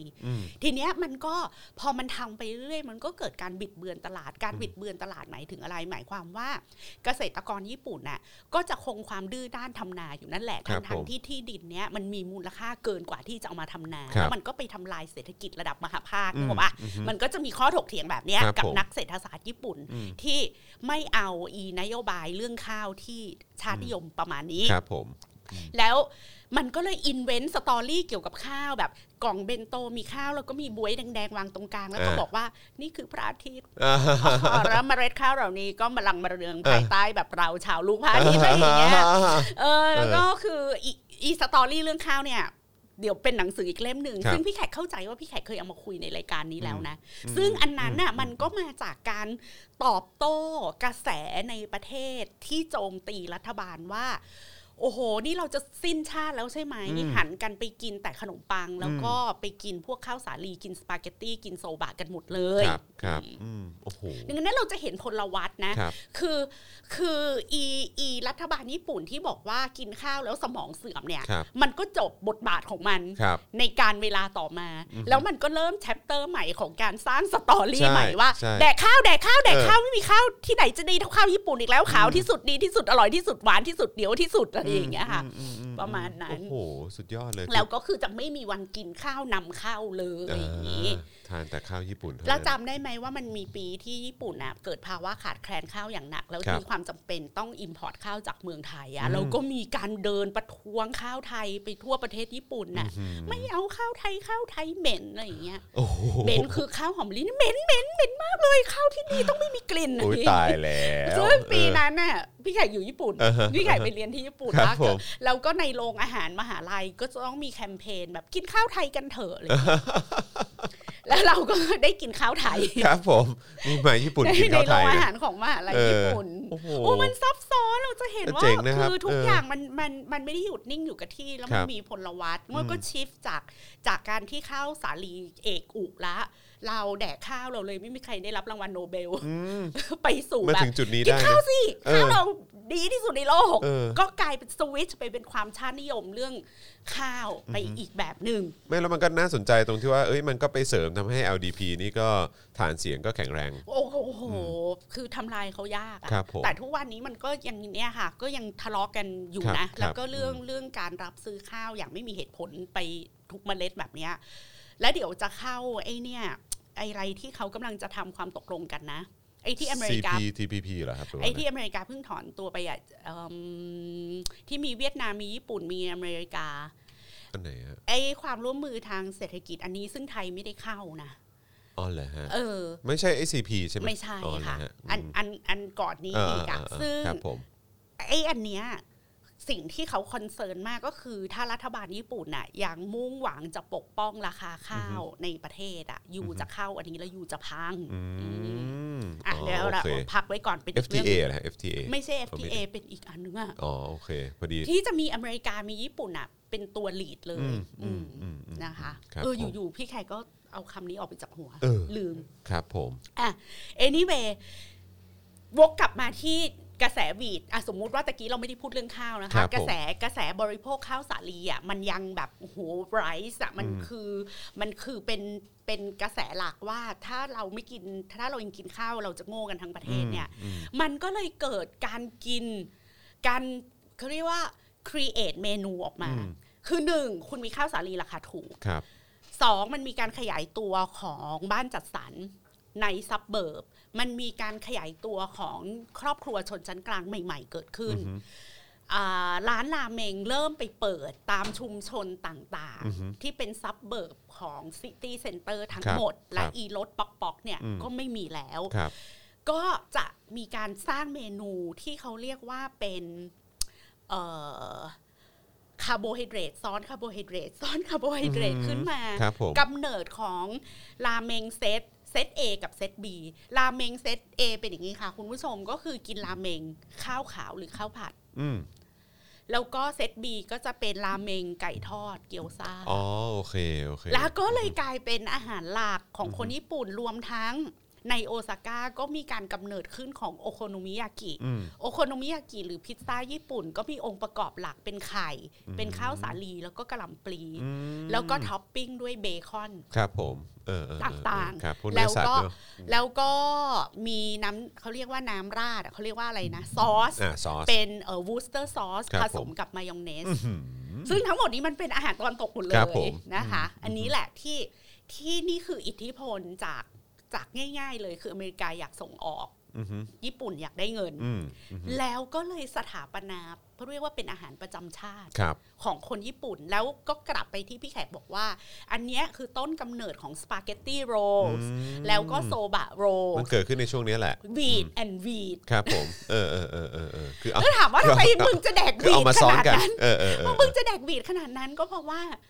มันเป็นวอชิงตันแอนโตเกียวโพลิ ครับ ซี ผม เมเกอร์ เขา สุม ดีลกัน หัว มา กันดีล เออ แล้วก็ผลลัพธ์ออกมาเป็นสปาเกตตี้โรลและโซบะโรลอันแสนอร่อย แล้วก็กลายเป็นอาหาร grab and go ของคนญี่ปุ่นมาจนถึงทุกวันนี้ ครับ ตกค้างอยู่แบบมองไม่เห็นการเมื สุ อง ดยอใด ดเลยเนาะ ทั้งสิ้น เออเอ้ยเราก็นึกว่ามันมีมานานแบบนานมากแล้ว เออแล้วถามว่าทำไมไม่ต้องแดกแป้งซ้อนแป้งซ้อนแป้งมึงจะเอาแคลอรี่พวกเนี้ยไปทำอะไรกันนักหนา ใช่ ใน เป็นเรา ชี เรา วิ ก ต ลัวอ้วนนะ เออ แต่ว่าในยุคนั้นนะคะจอนทศวรรษที่ 60 ต่อเชื่อมต่อ 70 เนี่ย มันเป็นยุคที่อุตสาหกรรมก่อสร้างในญี่ปุ่นอะเฟื่องฟูสุดตึก ที่มันเป็นตึกระฟ้าทั้งหมด ครับ มัถูก ผม สร้างขึ้นมาในยุคนี้ แล้วปี 1964 มันคือโตเกียวโอลิมปิก อ๋อ นั่นแปลว่ามันมีการก่อสร้างสนามกีฬา ครับ ก่อสร้าง ผม อิ stadium อะไรอย่างเงี้ยเนอะ เจอ อืม ก่อสร้างอาคารบ้านเรือนสร้างถนนสร้างทุกสิ่งทุกอย่าง ครับ เพื่อที่จะหลีดไปสู่การเป็นเจ้าภาพ อืม กีฬาโอลิมปิก ครับ แล้วการที่จะกลายเป็นเจ้าภาพโอลิมปิก สิ่งที่เกิดขึ้นก็คือกองทัพของแรงงานก่อสร้าง ที่เป็นคนหนุ่มสาวที่พี่แขกพูดจากชนชนบททั้งหมด ครับ แล้วคนเหล่านี้ก็คือลูกค้าของสปาเกตตี้โรลโซบะโรสแล้วก็ร้านราเมงที่ราเมงกับข้าวผัดกับไก่ทอดราเมงกับข้าวผัดกับเกี๊ยวซ่าราเมงกับข้าวและไก่ทอดและกิมจิอะไรอย่างเงี้ยนี่ก็คือเพราะว่าทำงานก่อสร้าง ครับ ค่าแรงน้อย ต้องการพลังงาน ต้อง ด้วย การจ่ายเงินน้อยที่สุดเพื่อให้ได้แคลอรี่สูงสุด อืมอิ่มด้วยแล้วก็ต้องได้พลังงานเยอะด้วยเออ ใช่ แต่ขอแบบจ่ายน้อยที่สุดอะ จ่ายน้อยที่สุด ครับผม แล้วทั้งหมดเนี่ยค่ะ พอเราตัดภาพมาสู่ภาพราเมงทุกวันเนี่ย เรามองไม่เห็นว่า เอ้ย สิ่งนี้นะคะ คุณผู้ชมครั้งหนึ่งมันคืออาหารของกรรมกรแล้วก็ชนชั้นกรรมาชีพ ครับ แล้วนี่คือสิ่งที่สร้างชาติแปลงเมืองมาของญี่ปุ่นทั้งหมดเลย คือ มันมันมาไกลจริงๆนะเออ แล้วนอกจากจะสร้างมีคอนสตรักชั่นพวกนี้แล้วอะอย่าลืมว่ารถไฟชินกันเซ็นโตเกียวโอซาก้าก็สร้างขึ้นมาในช่วงนี้ด้วยเหมือนกัน เพื่อรองรับการเป็นเจ้าภาพโอลิมปิก เขามีชินกันเซ็นมาตั้งแต่ยุคที่เขาเพิ่งสร้างประเทศเนาะ โอ้ครับผมนะฮะของเรานี่ 3.5 กิโลเมตรใช่ไหมฮะ ครับผม แล้วก็เราก็ไม่ใช่ชิงกังเซนด้วยฮะ คือจะย้อน ครับผม กลับไปดูประวัติศาสตร์เขา เออ บูชิดขนาดไหนอะ เออ มันก็มีมันก็ ก็มีมี มันมี product โจทย์ อะไรเกิดขึ้นเนี่ย มัน เอ ก็ อ มีโจทย์ว่า ครับผม นักการเมืองที่มาจากการเลือกตั้งแม่งมึงก็บริหาร ใช่ แบบจะจะโง่จะประหลาดจะแม่งแดกข้าวแล้วโง่หรืออะไรอ่ะ มันก็ไม่ย่ำอยู่กับที่ไง ใช่ใช่ถูกต้อง ถูกต้องใช่ฮะ ต้องใช้คำว่าไม่ย่ำอยู่กับที่จริง ๆ เออเออมีคนบอกว่าคุณจรดูฟังเพลินเพลินเลยฮะ ครับผมเพราะว่าคือผมก็ผมก็ Amazing เหมือนกันนะ เพราะว่าคือถามว่าเราชอบอาหารญี่ปุ่นไหมเราชอบอยู่แล้วไง แต่คือเราไม่รู้ว่าที่มาที่ไปมันเป็นแบบนี้ เออ แล้วมันมันไปเกี่ยวโยงกับการเมืองขนาดนี้ แล้วก็เป็นเรื่องของการเมืองระหว่างประเทศด้วย ใช่ เราก็แบบเฮ้ย แล้วทั้งหมดเนี่ยจริง ๆ แล้วว่าพี่แขกตั้งใจ ทั้งหมดเนี่ยค่ะ เป็นปฐมบท บทต่อไปอ่ะจะเล่าเรื่องประวัติศาสตร์ของเอ่อคัพนูโด อ่ะครับ ซึ่ง ผม พี่แขกคิดว่าจะยกยอดไว้เป็นคราวหน้าดีกว่า ได้ครับ เพราะว่า ได้ มันก็จะเป็นมหากาบอีกอันหนึ่ง อ่ะครับ แล้วก็ ผม จะไปซ้อนทับกับ narrative ว่าด้วยอาหารกับความรักชาติ อีกอันหนึ่ง มันก็มาอยู่ด้วยกันได้เนอะ ใช่ เออ คือถ้าไม่เข้าใจไอ้ปฐมบทแบ็กกราวที่พี่แขกให้อ่ะ เดี๋ยว ครับ จะไม่เข้าใจว่าทำไมเขาจะรึกเรื่องราวของเอออันโดะ ครับ ฟุกุโมโมะ อ่ะ ไปแบบนั้น ครับ ใน ผม พิพิธภัณฑ์ราเมง ครับ อะไร ผ อ ม ย่างนี้ เออ แล้วประวัติชีวิตของคุณอันโดะเจ้าของนิชชินเนี่ย ก็อิชบาราโกะสนุกมีสีสันอีก เธอก็ไม่ธรรมดา เออ เธอก็เป็น มี นัก story ธุรกิจที่มีเครือข่ายคอนเน็กชันกับนักการเมืองอะไรเยอะแยะไปหมดเลย อืมโอ้โห น่าสนใจมาก แล้วก็ เย ยังเกี่ยวข้องกับความสัมพันธ์ไต้หวันญี่ปุ่น อ่า การเกิดขึ้นของนักธุรกิจยุคหลังสงครามโลกอะไรอย่างเงี้ย อะไรอย่างเงี้ยเออซึ่งอันนี้ก็ไม่อยากจะบอกว่าก็สามารถพ่วงไปกับวาสนาละวาดได้นะครับ เพราะว่า ใช่ใช่ เอ่ออาจารย์วาสนาก็เคยพูดถึงเรื่องราวของเออที่ญี่ปุ่นและไต้หวันเนี่ยมีความเกี่ยวโยงเกี่ยวข้องกันยังไง ใช่ บ้างมาตั้งแต่ก่อนสงครามโลกด้วยนะ อ่าเอาไปฟัง นะครับ คู่ๆกันได้ ใช่ แต่ว่าอยากจะเออเรียกน้ำย่อยไว้นิดนึ ครั ง บผม ว่า สิ่งที่เรียกว่าเป็นคัพนูโดลหรือบะหมี่กึ่งสำเร็จรูปเนี่ยมาพร้อมกับคอนเซปต์ eating without cooking เอ่อ eating without cooking อ่าโอเคเออ แล้วก็คือเป็นการเกิดขึ้นของชนชั้นกลางอีกกลุ่ม ครับผ ให ม ม่อีกกลุ่มใหม่ละ แล้ว ครับ ก็เป็นสัญลักษณ์ความหรูหราด้วยนะ เพราะอยู่จะต้องมาพร้อมกับอุปกรณ์ ครับ หมายความว่ามาพร้อมกับเครื่องใช้ไฟฟ้าอันทันสมัย อ๋ ต อ่ าง โอเค ๆโอ้ยอ เข้า ยู่ ใจ มี ละ กาต้ม เออ น้ำร้อนอะไร คือ อย่าง คือ เงี้ ถ้าเกิด ย ว่าเอ่อคุณเป็นบ้านที่เออมีกินเอออยู่กินดีอยู่ดีก็คือจะต้องมาพร้อมกับพวกเครื่องใช้ไฟฟ้า ใช่ ะไพวกนี้ เครื่อง ด้วย อำนวยความสะดวก ซึ่ง ข อั อน ง นี้ แม่ ก็เป็น บ้านสมัยใหม่ต่างๆ เป็นเครื่องวัดสเตตัสได้ด้วยเหมือนกันเนาะ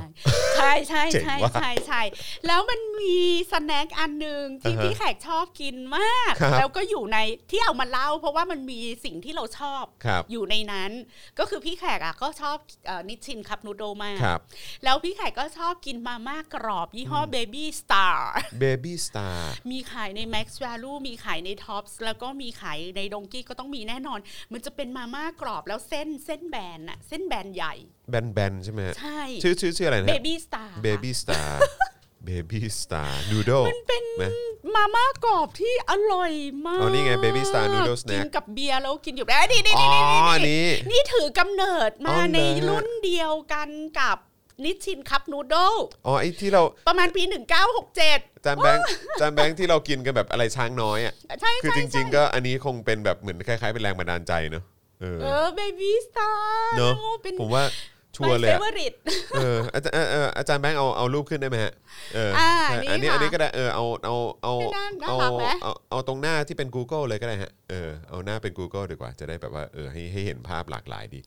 เออโอ้โห ใช่ใช่ใช่ใช่เออเนอะไอยเราก็เห็นอันนี้อยู่บ่อย จะบอกว่าอันเนี้ยเป็นสิ่งที่พี่แขกแบบขาดไม่ได้ในชีวิต ๆครับ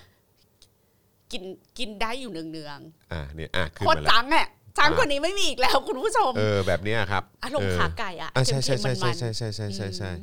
เออซึ่งตอนนี้มันก็ไปหลากหลายแล้วนะครับมีมีหลากหลายรสชาติให้เลือกมาก กินเล่นอร่อยจริงครับถุงละสี่สิบเห็นไหม เออ มีคนชอบกินเหมือนพี่แขก ใช่ ด้วย คุณ ชอบ พัชเหมือนกัน คุณพันชก็บอกว่าชอบเหมือนกัน มียี่ห้อเบบี้บูมไหม มีย่อเบบี้บูมป่ะครับ อยาก เบ มี บี้ ลูก บูม เนี่ย ตายไปพร้อมกับอีหมอที่บอกว่าแดกข้าวแล้วโง่อะ โอ้ยตาย แต่แรงนะไอ้ที่บอกว่ากินข้าวแล้ว กล้า โง่ เขี เนี่ยย นเนาะกล้าเขียนแบบจริงจังมากเลย แล้วก็ด่าพ่อแม่ที่เอาข้าวให้ลูกกินน่ะ แต่ก็ก็โอเคก็เซิร์ฟนโยบายได้เป็นอย่างดี เออ แต่ว่าหวนกลับมาดูประเทศไทยมันก็จะมีไงที่แบบนักโภชนาการหรือคุณหมออ่ะ ครับ จะเดินไปตามบ้านแล้วก็บอกแม่คือสมัยก่อนคนไทยเลี้ยงเด็กด้วยกล้วยขูดอ่ะ ค จ รับ อน ครับอ๋อ คือเอาก ล้ ล้ว วย ยน้ำว้าขู ใช่ ด ใช่ ขูด ใช่ แล้วก็ ใช่ ป้อนเด็กอ่ะแล้วก็ ครับ จะบอกว่าเนี่ยให้เด็กกินแต่กล้วยอ่ะ ก็จะขาดโภชนากา ค ร รับ สาร ครับ อาหารไม่ครบ อือฮึ แล้วเดี๋ยวเด็กจะไม่ฉลาด อ่า นี่อย่างเงี้ย อ่าอืมจำ พี่ว่าก็อาจำจะได้ อารมณ์นั้นว่า จำได้ อารมณ์ จำได้ อารมณ์นั้นอ่ะ ครับ เพราะแล้วก็นึกภาพว่าคนญี่ปุ่นสมัยก่อนอ่ะ ก็มึงก็คงให้เด็กแม่งแดกข้าวเปล่าวะวะแดกข้าวแล้วก็โรยไอเนี่ยฟูริคาเคะอ่ะคุณผู้ชมโรยไอผงโรยข้าวอ่ะนึก ฟู ออก ริ ปะ คาเคะอ๋ออ๋ออ๋อนึกออก เอ นึกออกนึกอที่ ออก มี โอเค สา โอ หร่าย เค แล้วก็มีอะไรเค็ม ครับ มีไข่เค็มๆอะไร ครั เงี้ บ ย ครับ แล้วมันก็ไม่มีสารอาหารไง เออเออ แล้วแล้วในความรู้สึกของหมอก็บอกว่า ถ้ามึงจะให้ลูกมึงแดกแค่เนี้ยเมื่อไหร่เราจะได้รางวัลโนเบล เมื่อไหร่เราจะมีนักวิทยาศาสตร์ที่ได้รับรางวัลโนเบลหรือว่า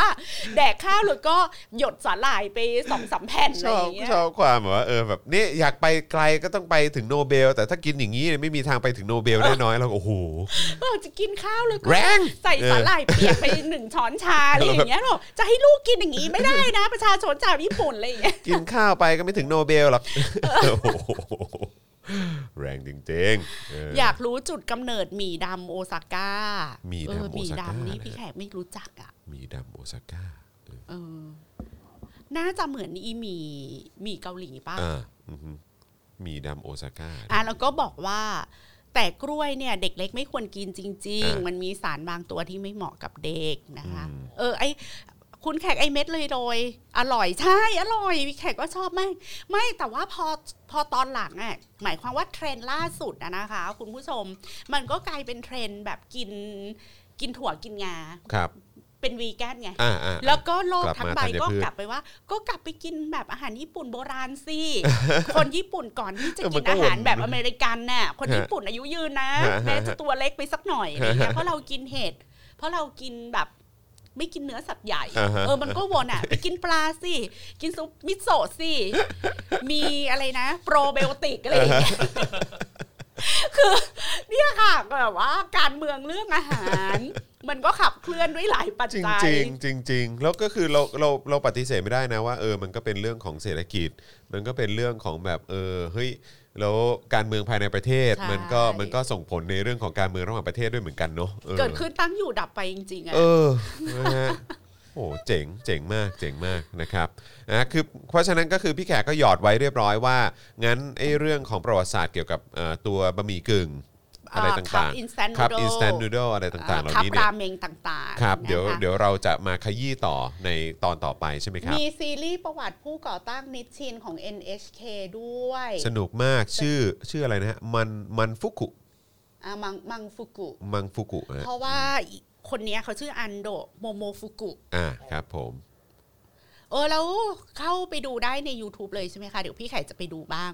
คือจะได้ไปดูแล้วเปรียบเทียบกับสิ่งที่ ที่ นั อยู่ใน ประ ห วั นัง ติ สือ ศาสตร์ชำแหละมา อะไรอย่างนี้ มัน โอ้สนุกดีเนาะคุณผู้ชมเราก็เป็นแบบ คุยด้วยสนุกมากอ่ะ เดี๋ยวก่อนนะ คนญี่ปุ่นเริ่มกินหมี่เย็นตั้งแต่เมื่อไหร่ยุยุคนี้เลยค่ะ เอออ่ อ่า จะได้ตอบเลย ยุคที่มีร้านรามเมงนี่แหละ หมี่เย็นก็ถือกำเนิดขึ้นเลย อ่า หมี่เย็นเนี่ยตะกี้อาจารย์แบงค์จะพูดว่าอะไรนะ อ๋อ คะ คือมีมีเห็นคำถามน่าสนใจ ก็คือมีคนอยากรู้ความหมายของคำว่าอิชิบาระโกะที่ อิชิบาระ อ๋อ โกะ อิจิบาระโกะไม่มีความหมายเลยเป็นสิ่งที่ เป็ พี่ น แขก เป็น พูด การอุทานฮะเป็นการอุทาน พูดแบบพูดแบบอะไรนะ ฮะ พูดแบบไม่ใช้สมองอะ ใช้แต่ความรู้สึก มันเป็นความตื่นเต้น มันเป็นความตื่นเต้นที่แบบโอ้โหมันมัน อย่างเงี้ย เวอร์วังอลังการ มั มัน น โกโก้ เจ๋งมาก คัน เออ ใช่ไหม มันเออใช่มันมันเป็นโกโก้คันเออครับผมเอ้ยผมเสิร์ชไม่เจออะสงสัยต้องพิมพ์เป็นสงสัยต้องพิมพ์เป็นนี่มั้งต้องพิมพ์เป็นภาษาญี่ปุ่นมั้งเออนะครับ คือหมี่เย็นนะคะ ก็จะเป็นเอาเส้นราเมง ครับ มาลวกแล้วก็แช่น้ำแข็ง อ่า แล้วก็น้ำน้ำซอสน่ะก็จะเป็นน้ำโชยุใส่น้ำส้ม ครับ แล้วท็อปปิ้งเป็นแตงโมอะไรอย่างเงี้ อื ย ม อืม อ๋อ แล้วก็ โอ้ท็อปปิ้งเป็นแตงโม ปูอัดแฮม ไข่ต้ม ฮะ แตงกวา แล้วก็กินประหนึ่งว่าเป็นสลัด หรือเป็นย ครับ ำต้อง ครับ ต้องจินตนาการว่ามันคือย อ่า ำเออพี่ไข่ชอบกินมากเลยนะเอ้าอันนี้ปะ อันนี้ปะ มังฟุกุนี่ไง อันนี้อันนี้คือซีรีส์เหรอ มังมังฟุกุ มังมัง อามังปุกุ มังปูกุใช่ไหมฮะ อืมดูท่าทางจะมุ้งมิ้งโรแมนติกนะ อ๋อโอเคโอเค เจอละอ๋อโอเค ก็เรตติ้งโอเคนะเรตติ้งดีนะ อืม อ่านะดูนะดู อ่าเดี๋ยว โอเด้งเกิดยุคไหน เออโอเด้งเนี่ย น่าจะเกิดยุคเดียวกันค่ะ เพราะว่าลืมเล่าไปว่ายุคนี้ก็จะเป็นยุคเฟื่องฟูของร้านอาหารจีนที่เป็นร้านอาหารจีนราคาถูก อืม คือพออีนักโภชนาการพวกเนี้ยบอกว่าอาหารญี่ปุ่นน่ะไม่มีคุณค่าทางอาหารเลย กินแล้วจะโง่กินแล้วจะตัวเล็ก ครับ ให้ไปกินอาหารฝรั่ง อ่าฮะ ให้ไปกินอาหารอเมริกัน แล้วก็ไปกินอาหารจีนก็ยังดี แล้วก็เกิดร้านอาหารจีนอย่างอย่างเมืองที่แขกพี่แขกอยู่อย่างเงี้ยเมืองอีที่เกียวโต แต่ว่าเข้าใจว่ามันเป็นร้านเชนทั่วประเทศคือร้านเชนโอโชซึ่งมาเปิดเมืองไทยด้วยนี่โอโชอะ อ๋อเหรอฮะ โอโชที่แปลว่าอาหารฮ่องเต้อะ อ่าอ่าครับครับครับ เออและโอโชเนี่ยก็จะเป็นขายพวกแบบเออข้าว แล้วก็พริกหยวกผัดกับหมูอะไรอย่างเงี้ยค่ะ ที่เป็นอาหารจีนจีนจีนจีนแบบมันๆแล้วก็ขายราคาถูกเป็นไข่เจียวปูอัด แล้วก็มีน้ำแบบน้ำซอสเหนียวเหนียวๆราดข้างหน้าอะไรอย่างงี้ คือตัวอาหารจีนแบบเสิร์ฟเร็วเสิร์ฟร้อน และเป็นอาหารจานเดียว ก็เฟื่องฟูมาในยุคที่ รัฐบาลบอกคนญี่ปุ่นว่าอย่ากินเลยอาหารญี่ปุ่นไม่มีคุณค่าทางอาหาร ให้ไปกินอาหารจีนกับให้ไปกินอาหารอเมริกัน หรือว่าให้ไปกินอาหารแบบที่มันจะมีอาหารลันช์เซตที่ออกมาเป็นเทโชกุเทโชกุก็คืออาหารเซตใช่ไหมคะ แล้วพี่ไข่ก็เคยเล่าในรายการนี้แหละว่าจะมีเซตที่ชื่อว่าสตามินาเซต สตามิน่าเซ กลืนน้ำลายเลยอยากกิน สตามิน่าเซตก็คือจะมีข้าวหนึ่งหนึ่งชามหนึ่งชามใหญ่อย่างนี้ ครับ แล้วก็จะมีปลาชุบแป้งทอด มีกุ้งชุบแป้งทอด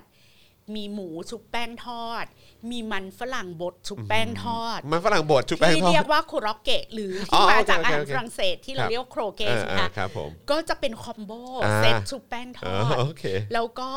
ราดด้วยซอสเอ่อมายองเนสที่ใส่พวกแตงกวาดองอะ อ่าฮะโอ้โหกลืนน้ำลายเลยดูสิ แล้วก็กระหล่ำปลีที่หั่นฝอยเล็กที่สุดอ่ะ อ่าฮะ แล้วก็ราดน้ำสลัดน่ะ แล้วก็มีแตงกวานิดๆ แล้วก็มีมะเขือเทศมาสองลูก แล้วก็เสิร์ฟเสิร์ฟมาอย่างเงี้ยคุณผู้ชมเสิร์ฟมาถาดเท่าเนี้ย เออ แล้วก็มีซุปเต้าเจี้ยวอ่ะ โอ้โห โอ้ ฟิ เจ็ น ดร้อยเยนตอนที่ไข่เป็นนักเรียนนะ โอ้โห เซตนี้เจ็ดร้อยเยนคือแบบฟิ ฟิ น น จุก ฟิน มี เนเล่ ความสุขมาก ฟินาเล่ฟิ เพ นา ราะ เล่ แป้งมันเยอะใช่ไหมมันเลยชื่อนี้ เออ stamina ใช่ ต้อง มัน อึ จะ ด คื ไง อสตามินา เอ เพอราะว่า เพราะเราต้องลุยต่อทั้งวัน คือถคือทอดและแป้งดีฟรายแล้วก็แป้ง แล้วเอา โอ้โห แป้งไปดีฟรายแล้วแดกกับข้าว มันใช่ แล้ อะ วพี่แขกอะเข้าใจว่าคือปกติก็เป็นคนกินเยอะอยู่แล้ว ครับ แต่พอไปอยู่ญี่ปุ่นอะแล้วไปเจออีวัฒนธรรมการกินแบบเนี้ย พี่แขกก็เลยกลายเป็นคนกินแป้งกับแป้งได้เก่งมาก อ๋อ คือพี่แขกอะจะเป็นคนที่กินราเมงกับข้าว และไก่ทอด อ่าฮะ และเกี๊ยวซ่า โอ้ย โอ้โห ก็มันอร่อยอ่ะ ก็ไม่เถียง ก็มันอร่อยจริง กินหมด จบ ครับ เกรียน ผม เสร็จมีความสุขอะไรอย่างเงี้ยแต่พออยู่เมืองไทยเราไม่ได้กินนะจอน เออ ใหญ่สิได้ตังค์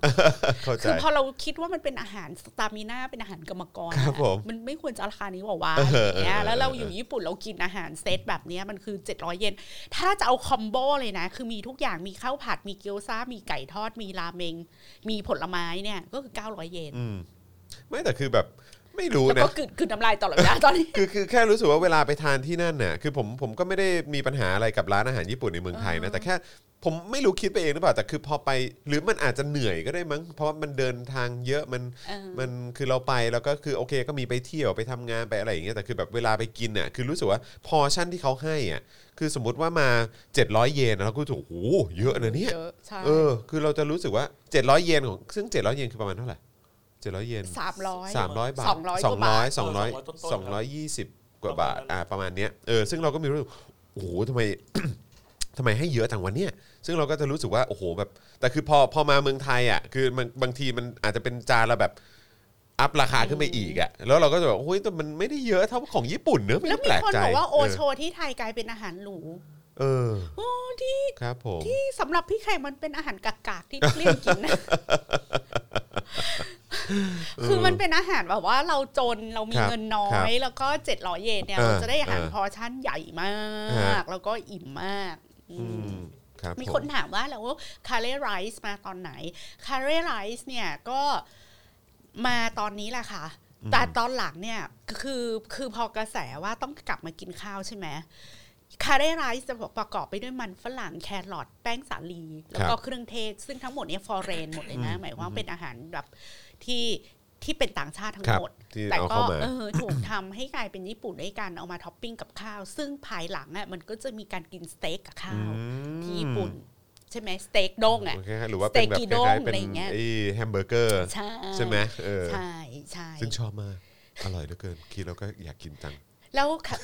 คาเล่ไรซ์ที่ญี่ปุ่นเนี่ยถือก็ถือว่าเป็นอาหารกรรมกรเหมือนกัน อ่า เป็นอาหารนักเรียนเป็นอาคหารรับ ราคาถูก แล้วก็เป็นอาหารที่แม่บ้านล้างตู้เย็น อืม คือไม่มีผิดใส่อะไร อ่ะ ก็ได้ในคาเล่นะคะ อะไรเหลือๆก็เอาไปผัด แล้วก็เติมน้ำแล้วก็ใส่อีกอนคาเล่เข้าไปอะไรอย่างนี้ อืมฮัมบากุใช่ อืม กิน ใช่ ฮัมบากุกับ ใช่ใช่ใช่ ข้าว อืม อร่อย โอ้พี่ไข่ทำอร่อยนะวันหลังทำโค้ชแขกดีกว่า อืมเออดี ทำบัก ดี กับ ครับ ข้าว ทำครับทำครับ เทปนั้นผมจะไปนั่งดูได้ไหมเออครับผม นะฮะ ประมาณนี้ เทียบได้ว่ากรรมกรญี่ปุ่นเงินเยอะกว่าไทย คาเรไรซ์มาจากอินเดียหรือเปล่ามันมิกซ์อะค่ะคือน่าจะเป็นทั้งเอ่อเครื่องเทศกับกับความเป็นฝรั่ง เอามาผสมผ ด้วย สานกันเนาะ ใช่ อืมครับผม แล้วยังมีมีแบบใส่ไวน์แดงอะไรอย่างนี้อีก คือไปเรื่อยอะตอนหลัง คุณอะไรนะ เอ่อนู ยา แกตหรื กิ อเปล่า นี่คูถือว่าเป็นอาหารเกาหลีค่ะ มีคนถามว่ายากินี่คูคนญี่ปุ่นมองว่าเป็นญี่ปุ่นแท้ๆไหมไม่ พอพูดว่ายากินี่คูปุ๊บเนี่ยก็คือเป็นอาหารเกาหลี อ๋อโอเค นี่เขาบอกว่ามีความน้อยใจราเมงญี่ปุ่น อะไรขายแพงกว่าก๋วยเตี๋ยวจีนได้ ไม่มีเครื่องปรุงยุบยิบคนกินก็ไม่เรียกร้อง อ๋อ แล้วเดี๋ยวจะเล่าเป็น เออ เกร็ดให้อีกนิดนึง ครับ อันนี้ก็เป็นมิติแบบ pop culture อืม เกี่ยวกับราเมงนี่แหละไอ้แล้วตอนหลังอะค่ะ พอพอมันจบจบเอพิโซดที่ว่าด้วยมันเป็นอาหารกรรมกรต่างๆ แล้วก็มันสถาปนากลายเป็นอาหารอาหารแห่งชาติไปแล้วเนี่ยนะคะ พอยุคหลัง construction boom อะคือยุคที่หลังโอลิมปิกแล้ว ไอคนงานก่อสร้างอะไรจบได้เลื่อนชนชั้นกันไปแล้วเนี่ยนะ อืม ก็มันก็จะเป็นยุคของซาลารีแมน อืม ก็จะเป็นยุคที่ญี่ปุ่นนะมาสู่เฟสของการเป็นประเทศโลกที่หนึ่งละ แล้วประเทศโลกที่หนึ่งเนี่ยมันก็ขับเคลื่อนด้วยคนงานคอปกขาวแล้ว อืม ใช่ไหมคะก็ ครั จะ บ ไม่มีภาพคนงานก่อสร้างเหงือเงือๆมากินราเมงราคาถูกแล้วล่ะ ครับ อีอาหารราคาถูกพวกเนี้ยมันก็ขยับไปเป็นอาหารของเด็กมหาลัย อือฮึ ที่แบบได้เงินจำกัดจำเขียแล้วต้องมาอยู่เองกินเองอะไรอย่างเงี้ยแล้วก็จากนั้นน่ะมันก็เป็นวัฒนธรรมของการที่ญี่ปุ่นน่ะกลายเป็นไทคูนด้านแบบเทคโนโลยี ค ต รับ่ างๆ เป็นผู้นำของหลาย ๆ อุตสาหกรรม รวมทั้งเครื่องใช้ไฟฟ้าต่างๆ ก็ต้องเกิดวัฒนธรรมของมนุษย์เงินเดือน อืม ทีนี้พอเกิดวัฒนธรรมมนุษย์เงินเดือนปุ๊บ ก็จะมีสิ่งที่เรียกว่าอวสานเซลแมน อืม ก็จะเป็นยุคที่นวัตนิยาย หนังละครต่างๆ ก็จะพากันพูดถึงความ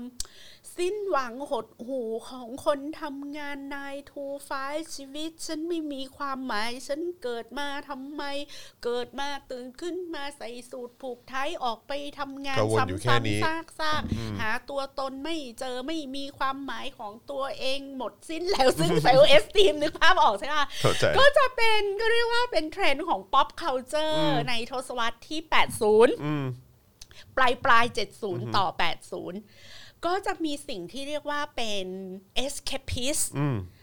ของคนที่เป็น s a l a r y m a n ทั้งหลาย เกิดประเพณีนี้ค่ะ จอนเป็น อืม เทรนด์ฮิตมากก็คือลาออกจากงาน อื มาเปิดร้านราเมง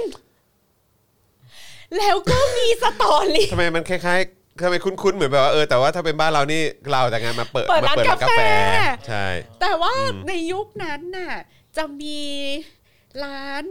อย่างเช่น ชื่อร้านอะไรว่าเดี๋ยวนะ มันมีร้านราเมงเชนอันหนึ่งที่ดังมากแล้วพี่ อืม แขกก็เป็นลูกค้าร้านเขาอย่างแบบสุดๆไปเลยอะ่ะ เดี๋ยวนะ เดี๋ยวขอหาชื่อ ไม่งั้นจะนอนไม่ หลับ เดี๋ยวก่อน เดี๋ยวนะ เดี๋ยวนะ เดี๋ยวนะ เทงค่ะอิปปิง เทงขะอีปิง ร้านเทงค่ะอิปปิงเนี่ยจะเป็นร้านราเมงเชนที่ป๊อปปูล่าที่สุดที่สุดที่สุด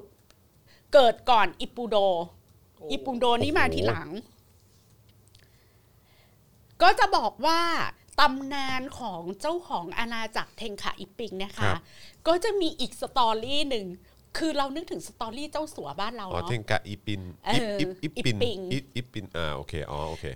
ก็คืออันเนี้ยจะเป็นไอคอนของสตอรี่ของซาลารีแมนที่ เขาเรียกว่าเฟดอัพคือแบบไม่ไหวแล้วกับการเป็นซาลารีแมนแล้วก็กล้าหาญกล้าหาญนะใช่ไหมการที่เราออกจากงานประจำเนี่ยมันคือความกล้าหาญ โอเค กล้าหาญเราออกจากงานประจำแล้ว อ่าฮะ ก็มาเริ่มเปิดร้านราเมงเล็กๆ จนท้ายที่สุดประสบความสำเร็จ มีเชนร้านราเมงนี้ เปิดไปทั่วประเทศญี่ปุ่น กลายเป็นอาณาจักรเทนคาอิปปิง อ่าเนี่ยผมเจอแล้วโอ้โหอ๋อโอเคโอเคเข้าใจละอืม คือกำลังจะบอกว่ามันจะมียุคหนึ่งที่จะมีร้านเชนแบบเนี้ยบูมในญี่ปุ่น ในยุคบับเบิลในยุคเศรษฐกิจฟองสบู่ แต่ทั้งหมดเนี่ยมันก็มีมีสตอรี่ทางทางวัฒนธรรมซัพพอร์ตว่า มันเป็นยุคที่ทั้งวรรณกรรม เพลง หนัง ซีรีส์ ละคร จะพากันฉายภาพเอ่อชีวิตอันน่าเบื่อเสงเครงของทุนนิยม ที่ทำให้มนุษย์กลายเป็นวัตถุหนึ่งของสายพันธุ์การผลิตอะไรอย่างนี้ อืมอารมณ์ความเขาเรียกอิ่มอิ่มอิ่มตัวรู้สึกว่า เออ มัน เออ เกินไป เออ มันเยอะเกินไป ตัวตนนี่หายไปแล้ว ออก อะไรแบบ มา นี้ ลาออกจากงานประจำซึ่งเทรนด์เนี้ยมันเกิดขึ้นในบ้านเราเมื่อสักสี่ห้าปีที่ ใช่ แล้วไหม ใช่ใช่ครับผม ออกจาก ใช่ งาน ค ป บ ระผจำม กันเถอะ เอออ อะไรอย่างเงี้ย โอ้นี่เขาก็มีช่อง YouTube Channel นะ ของอะไรเทงเทง เทงกะอีปิง เทงกะอีปินเนี่ยเออนะครับเจ๋งดีเหมือนกันเมนูอะไรต่างๆ เยอะแล้วเขาก็คอลแลบอะไรต่างๆ เยอะมาก แล้วก็ดูน่าจะเป็นร้านร้านดังจริงแหละ เพราะว่าก็โฆษณงโฆษณาลงทีวีออนทีวีอะไรต่างๆเต็มเลยเออนะ แต่ ครับ พี่แขกไม่ค่อยชอบนะไม่ถูกปาก ก็คงก็คงเพราะมันเป็นร้านเขาเรียกอะไรเป็นร้านเชอุ้ยนะะ มันมีร้านเชนแบบแบบที่ถูกปากเราก็มี อ๋อ ไง ก็มี อย่าง ใช่ไหม พี่แขกจะชอบโยโกซุนะ โยโกซุนะ คือร้าน อะไรฮะ ร้านราเมง ก็ราเมงเหมือนกัน ใช่ อ๋อ โยโกซุนะคือแบบกินอย่างนักมวยปล้ำ โอ้โหเออ แล้วโลโก้ก็จะเป็น โลโลโก้เป็นโยโกซึนะ อ๋ออ๋อเพราะว่าคือมันเป็นชื่อของมันเป็นชื่อของนี่ด้วยปะเป็ แร น ง ชื่อ ของมวยปล้ำ เป็น อะ เป็นเป็นชื่อของสตาร์มวยปั้มคนหนึ่งเหมือนกัน ใช่ใช่ อ่าโอเคโอ้ พี่ไข่ถ้าว่างวันไหนอยากให้เล่าที่มาของไอดอลญี่ปุ่น รู้สึกว่ามันเป็นมากกว่าเอนเตอร์เทนเมนต์ เออ เกือบเกือบจะเป็นลัทธิอะไรเงี้ย อ๋อ โอ้แต่เรื่องไอดอล เออ พี่แขกไม่ถนัดอาจจะต้อง ครับ ไป ผม ที่คุณอัดบุญนาคนะ อ่ะครับผม เพราะว่าพี่แขกอะจะแบบเป็นสายอย่างเงี้ย สายแบบชอบประวัติศาสตร์อาหาร อ่าครับผม อันนี้อันนี้อันนี้จะจะจะอินกว่าเออ ใช่ นะครับ ใช่ นะฮะ มีคนบอกว่าพี่แขกดูมีความสุขมากเวลาเล่าใช่ ใช่ คือชอบเล่าคือเวลาเล่าเรื่องพวกเนี้ยมันทำให้เราได้ย้อนกลับมาดูเมืองไทยว่าเราขาดอะไรไป ครับอืม แล้วเราขาดอะไรไปเวลาเราพูดเรื่องประวัติศาสตร์ ครับ หรือว่ามุมมองที่เรามองต่อสังคม คือพี่แขกอะยังไม่ค่อยเจอเอองานของคนไทยที่สามารถเชื่อมโยงได้ว่า เอออาณาจักรของธุรกิจอันหนึ่งเนี่ย สามารถจับมันมาวางโดยวางคู่ไปกับการเกิดขึ้นตั้งอยู่ดับไปของเทรนด์วรรณกรรม อืม เทรนด์ของซีรีส์เทรนด์ของละครหรือ ครับ แม้กระทั่งดนตรี ครับ ค่ะ อืมอืม แล้วเขาสามารถเขียนให้มันพาราเรลกันไปได้เลย อืม ว่า เนี่ยเธอดูสิในปีนั้นน่ะมันมีซีรีส์อะไรออกมาบ้าง อ่า มันมีรายการเกมโชว์อะไรที่ฮิตมากบ้างมาก แล้วก็มันเกิดแบบอัตชีวประวัติของใครถูกเขียนมา อืมอืม เจ้าของกิจการอะไร อืม ถูกเขียนมาครัและบ ทั้งหมดเนี่ยมันสะท้อนภาวะอารมณ์ของสังคม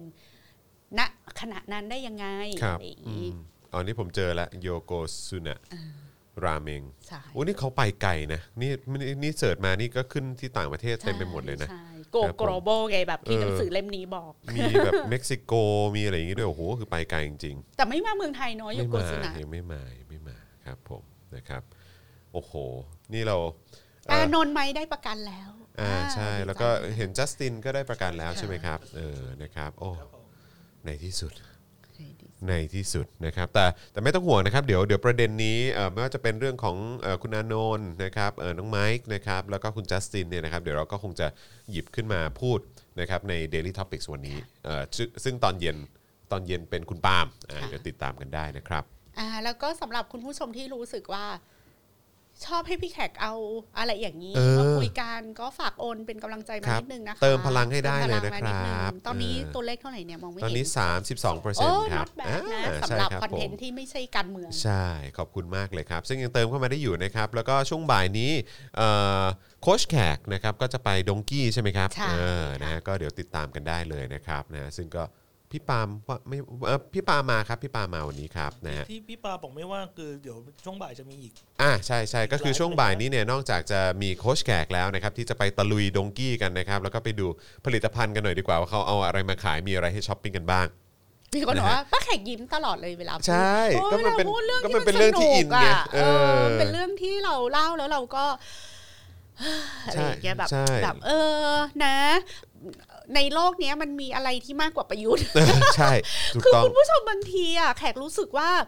เราโง่ลงทุกวัน เพราะว่าประเด็นที่เราต้องสร้างบทสนทนากับมันน่ะ มันเป็นประเด็น มันได้ ที่ แค่เนี้ยเนอะ ดึงเราโง่ ใช่มัน มัมันน เป็น ได้ ประ แค่ เด็น เนี้ย ที่ไม่เราไม่สามารถสร้างบทสนทนาที่มัน ใช่ คอนสตรักทีฟกับเขา ใช่ ได้ ใช่ใช่ แล้วเราไม่รู้ว่าเราอ่ะ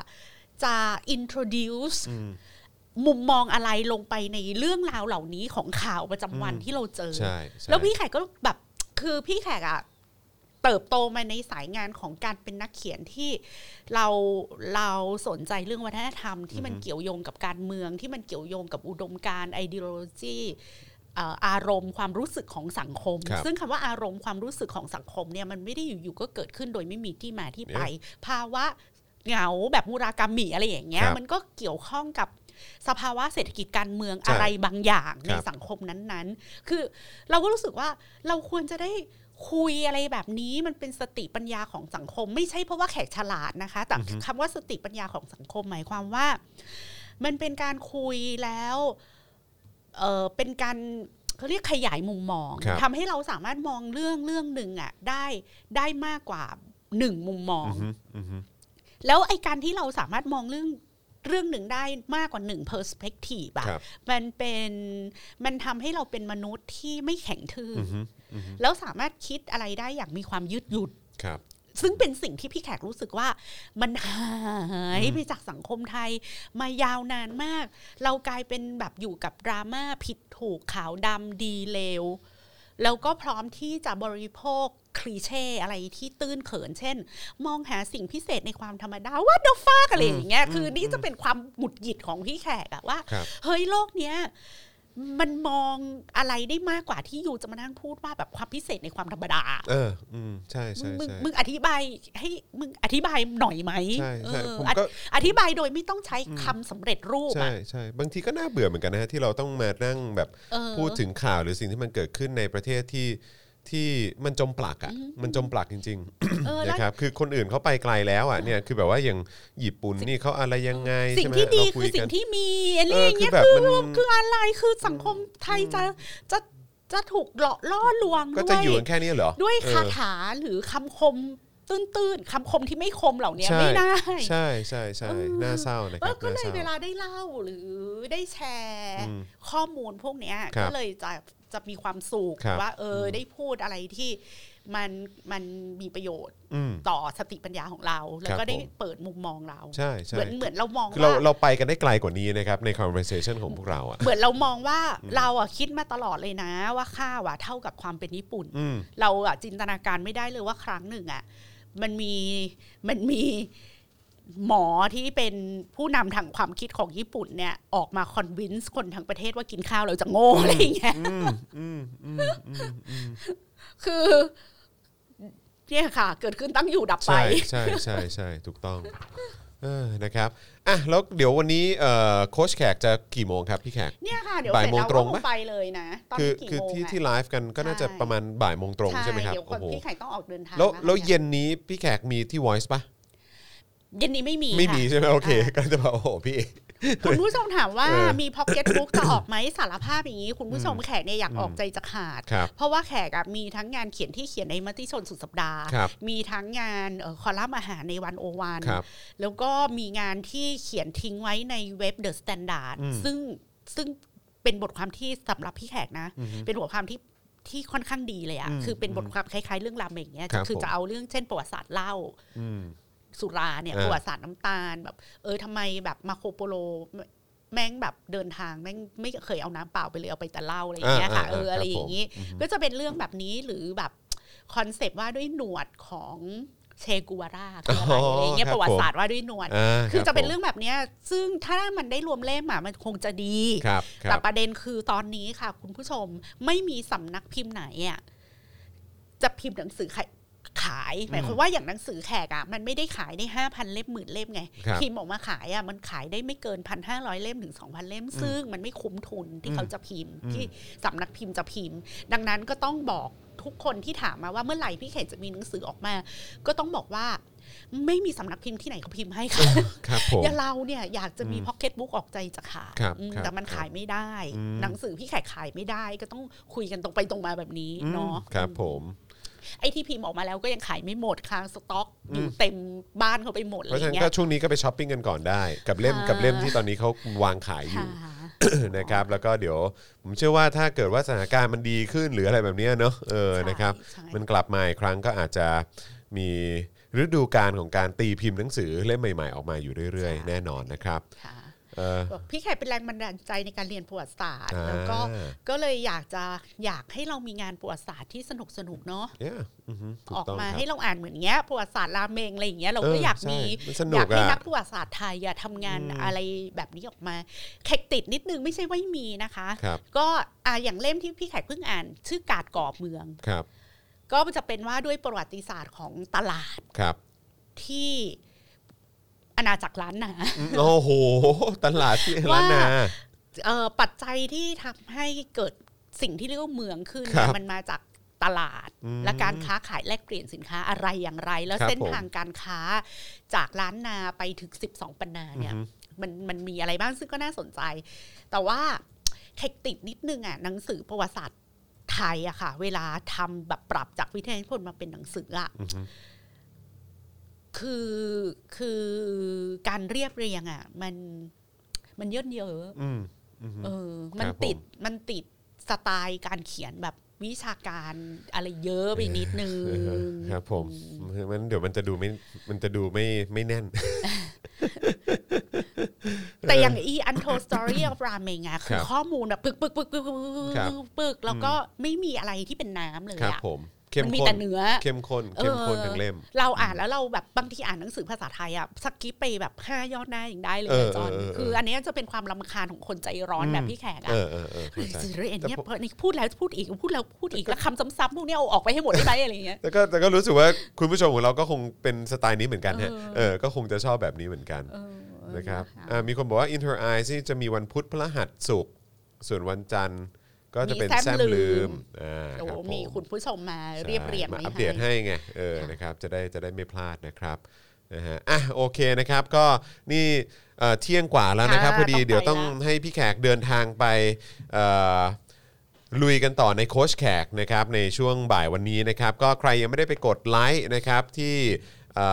แฟนเพจของโคชแขกก็อย่าลืมไปกดไลค์ไปกด Follow นะครับแล้วก็คือรู้สึกว่าตอนนี้ในใน u t u b e เอ้ยใน Facebook เนี่ยจะมีกระดิ่งให้กดด้วยเหมือนกันนะนะครับเพราะฉะนั้นก็ถ้าเกิดเข้าไปในคลิปวิดีโอของโคชแขกปุ๊บเนี่ยหรือว่าจะเป็น Daily Topics เนี่ยนะครับเอ่อมันจะมีกระดิ่งอยู่ข้างๆกับชื่อชื่อชื่อรายการหรือว่าชื่อคลิปอะครับนะฮะก็ไปกด เอ่อสั่นกระดิ่งไว้ได้ เวลามีคลิปใหม่ก็จะได้ไม่พลาดด้วย แล้วก็ในช anel ของโคชแขกนะครับเอ่อใน u t u b e เนี่ยก็อย่าลืมไปกด fo- เอ่อไปกด subscribe กันด้วยละกันนะครับแล้วก็เหมือนเดิมครับ ก็คืออยากจะสนับสนุนแบบรายเดือนนะครับก็ทำได้ทั้งในเอ่อ YouTube แล้วก็ Facebook ก็ได้หรือว่าจะเติมพลังเข้ามาแบบในรายการของเราแบบนี้ก็ได้ด้วยเหมือนกันนะครับโคชแขกก็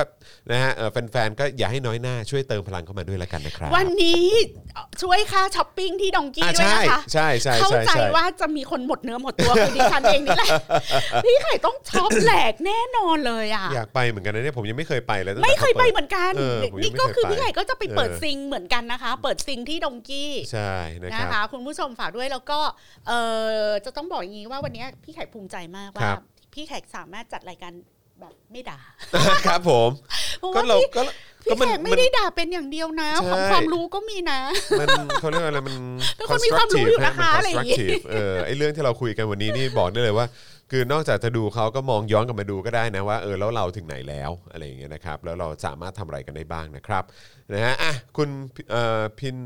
พินาริซิมาบอกว่าอ่ะโอเค เจอกันทุกรายการค่ะเออนะครับ ค่ะ โอ้โหดีใจจังเลยมีแฟนๆที่ติดตามทุกรายการของเรานะครับนะฮะอ่ะโอเคนะครับวันนี้งั้นเอ่อคงจะต้องจบรายการเพียงเท่านี้นะ นะครับส่วนใครที่คิดถึงพี่แขกก็เดี๋ยวไปลุยกันต่อได้กับโค้ชแขก หรือว่าเดี๋ยวติดตามนะฮะในรายการเอ่อทาง Voice ได้ด้วยเหมือนกันนะครับแต่ว่าวันนี้นะครับเดี๋ยวบ่ายนี้เจอกับพี่สมยศเอ่อพฤกษาเกษมสุขนะครับนะฮะกับเอ่อลูกสาวด้วยนะครับที่เดี๋ยวจะมาพูดคุยกันในไลฟ์ช่วงบ่ายวันนี้ประมาณบ่ายโมงครึ่งโดยประมาณนะครับแล้วก็พอตอนเย็นก็จะเป็น Daily Topics นะครับกับเอ่อคุณปาล์มนั่นเองนะครับนะฮะแต่ว่าวันนี้หมดเวลาแล้วนะครับผมจอห์นวินยูนะครับพี่แขกคำปากานะครับอาจารย์แบงค์มองบนถอนหายใจไปพลางๆนะครับพวกเรา 3 คนลาไปก่อนนะครับ สวัสดีครับ สวัสดีค่ะ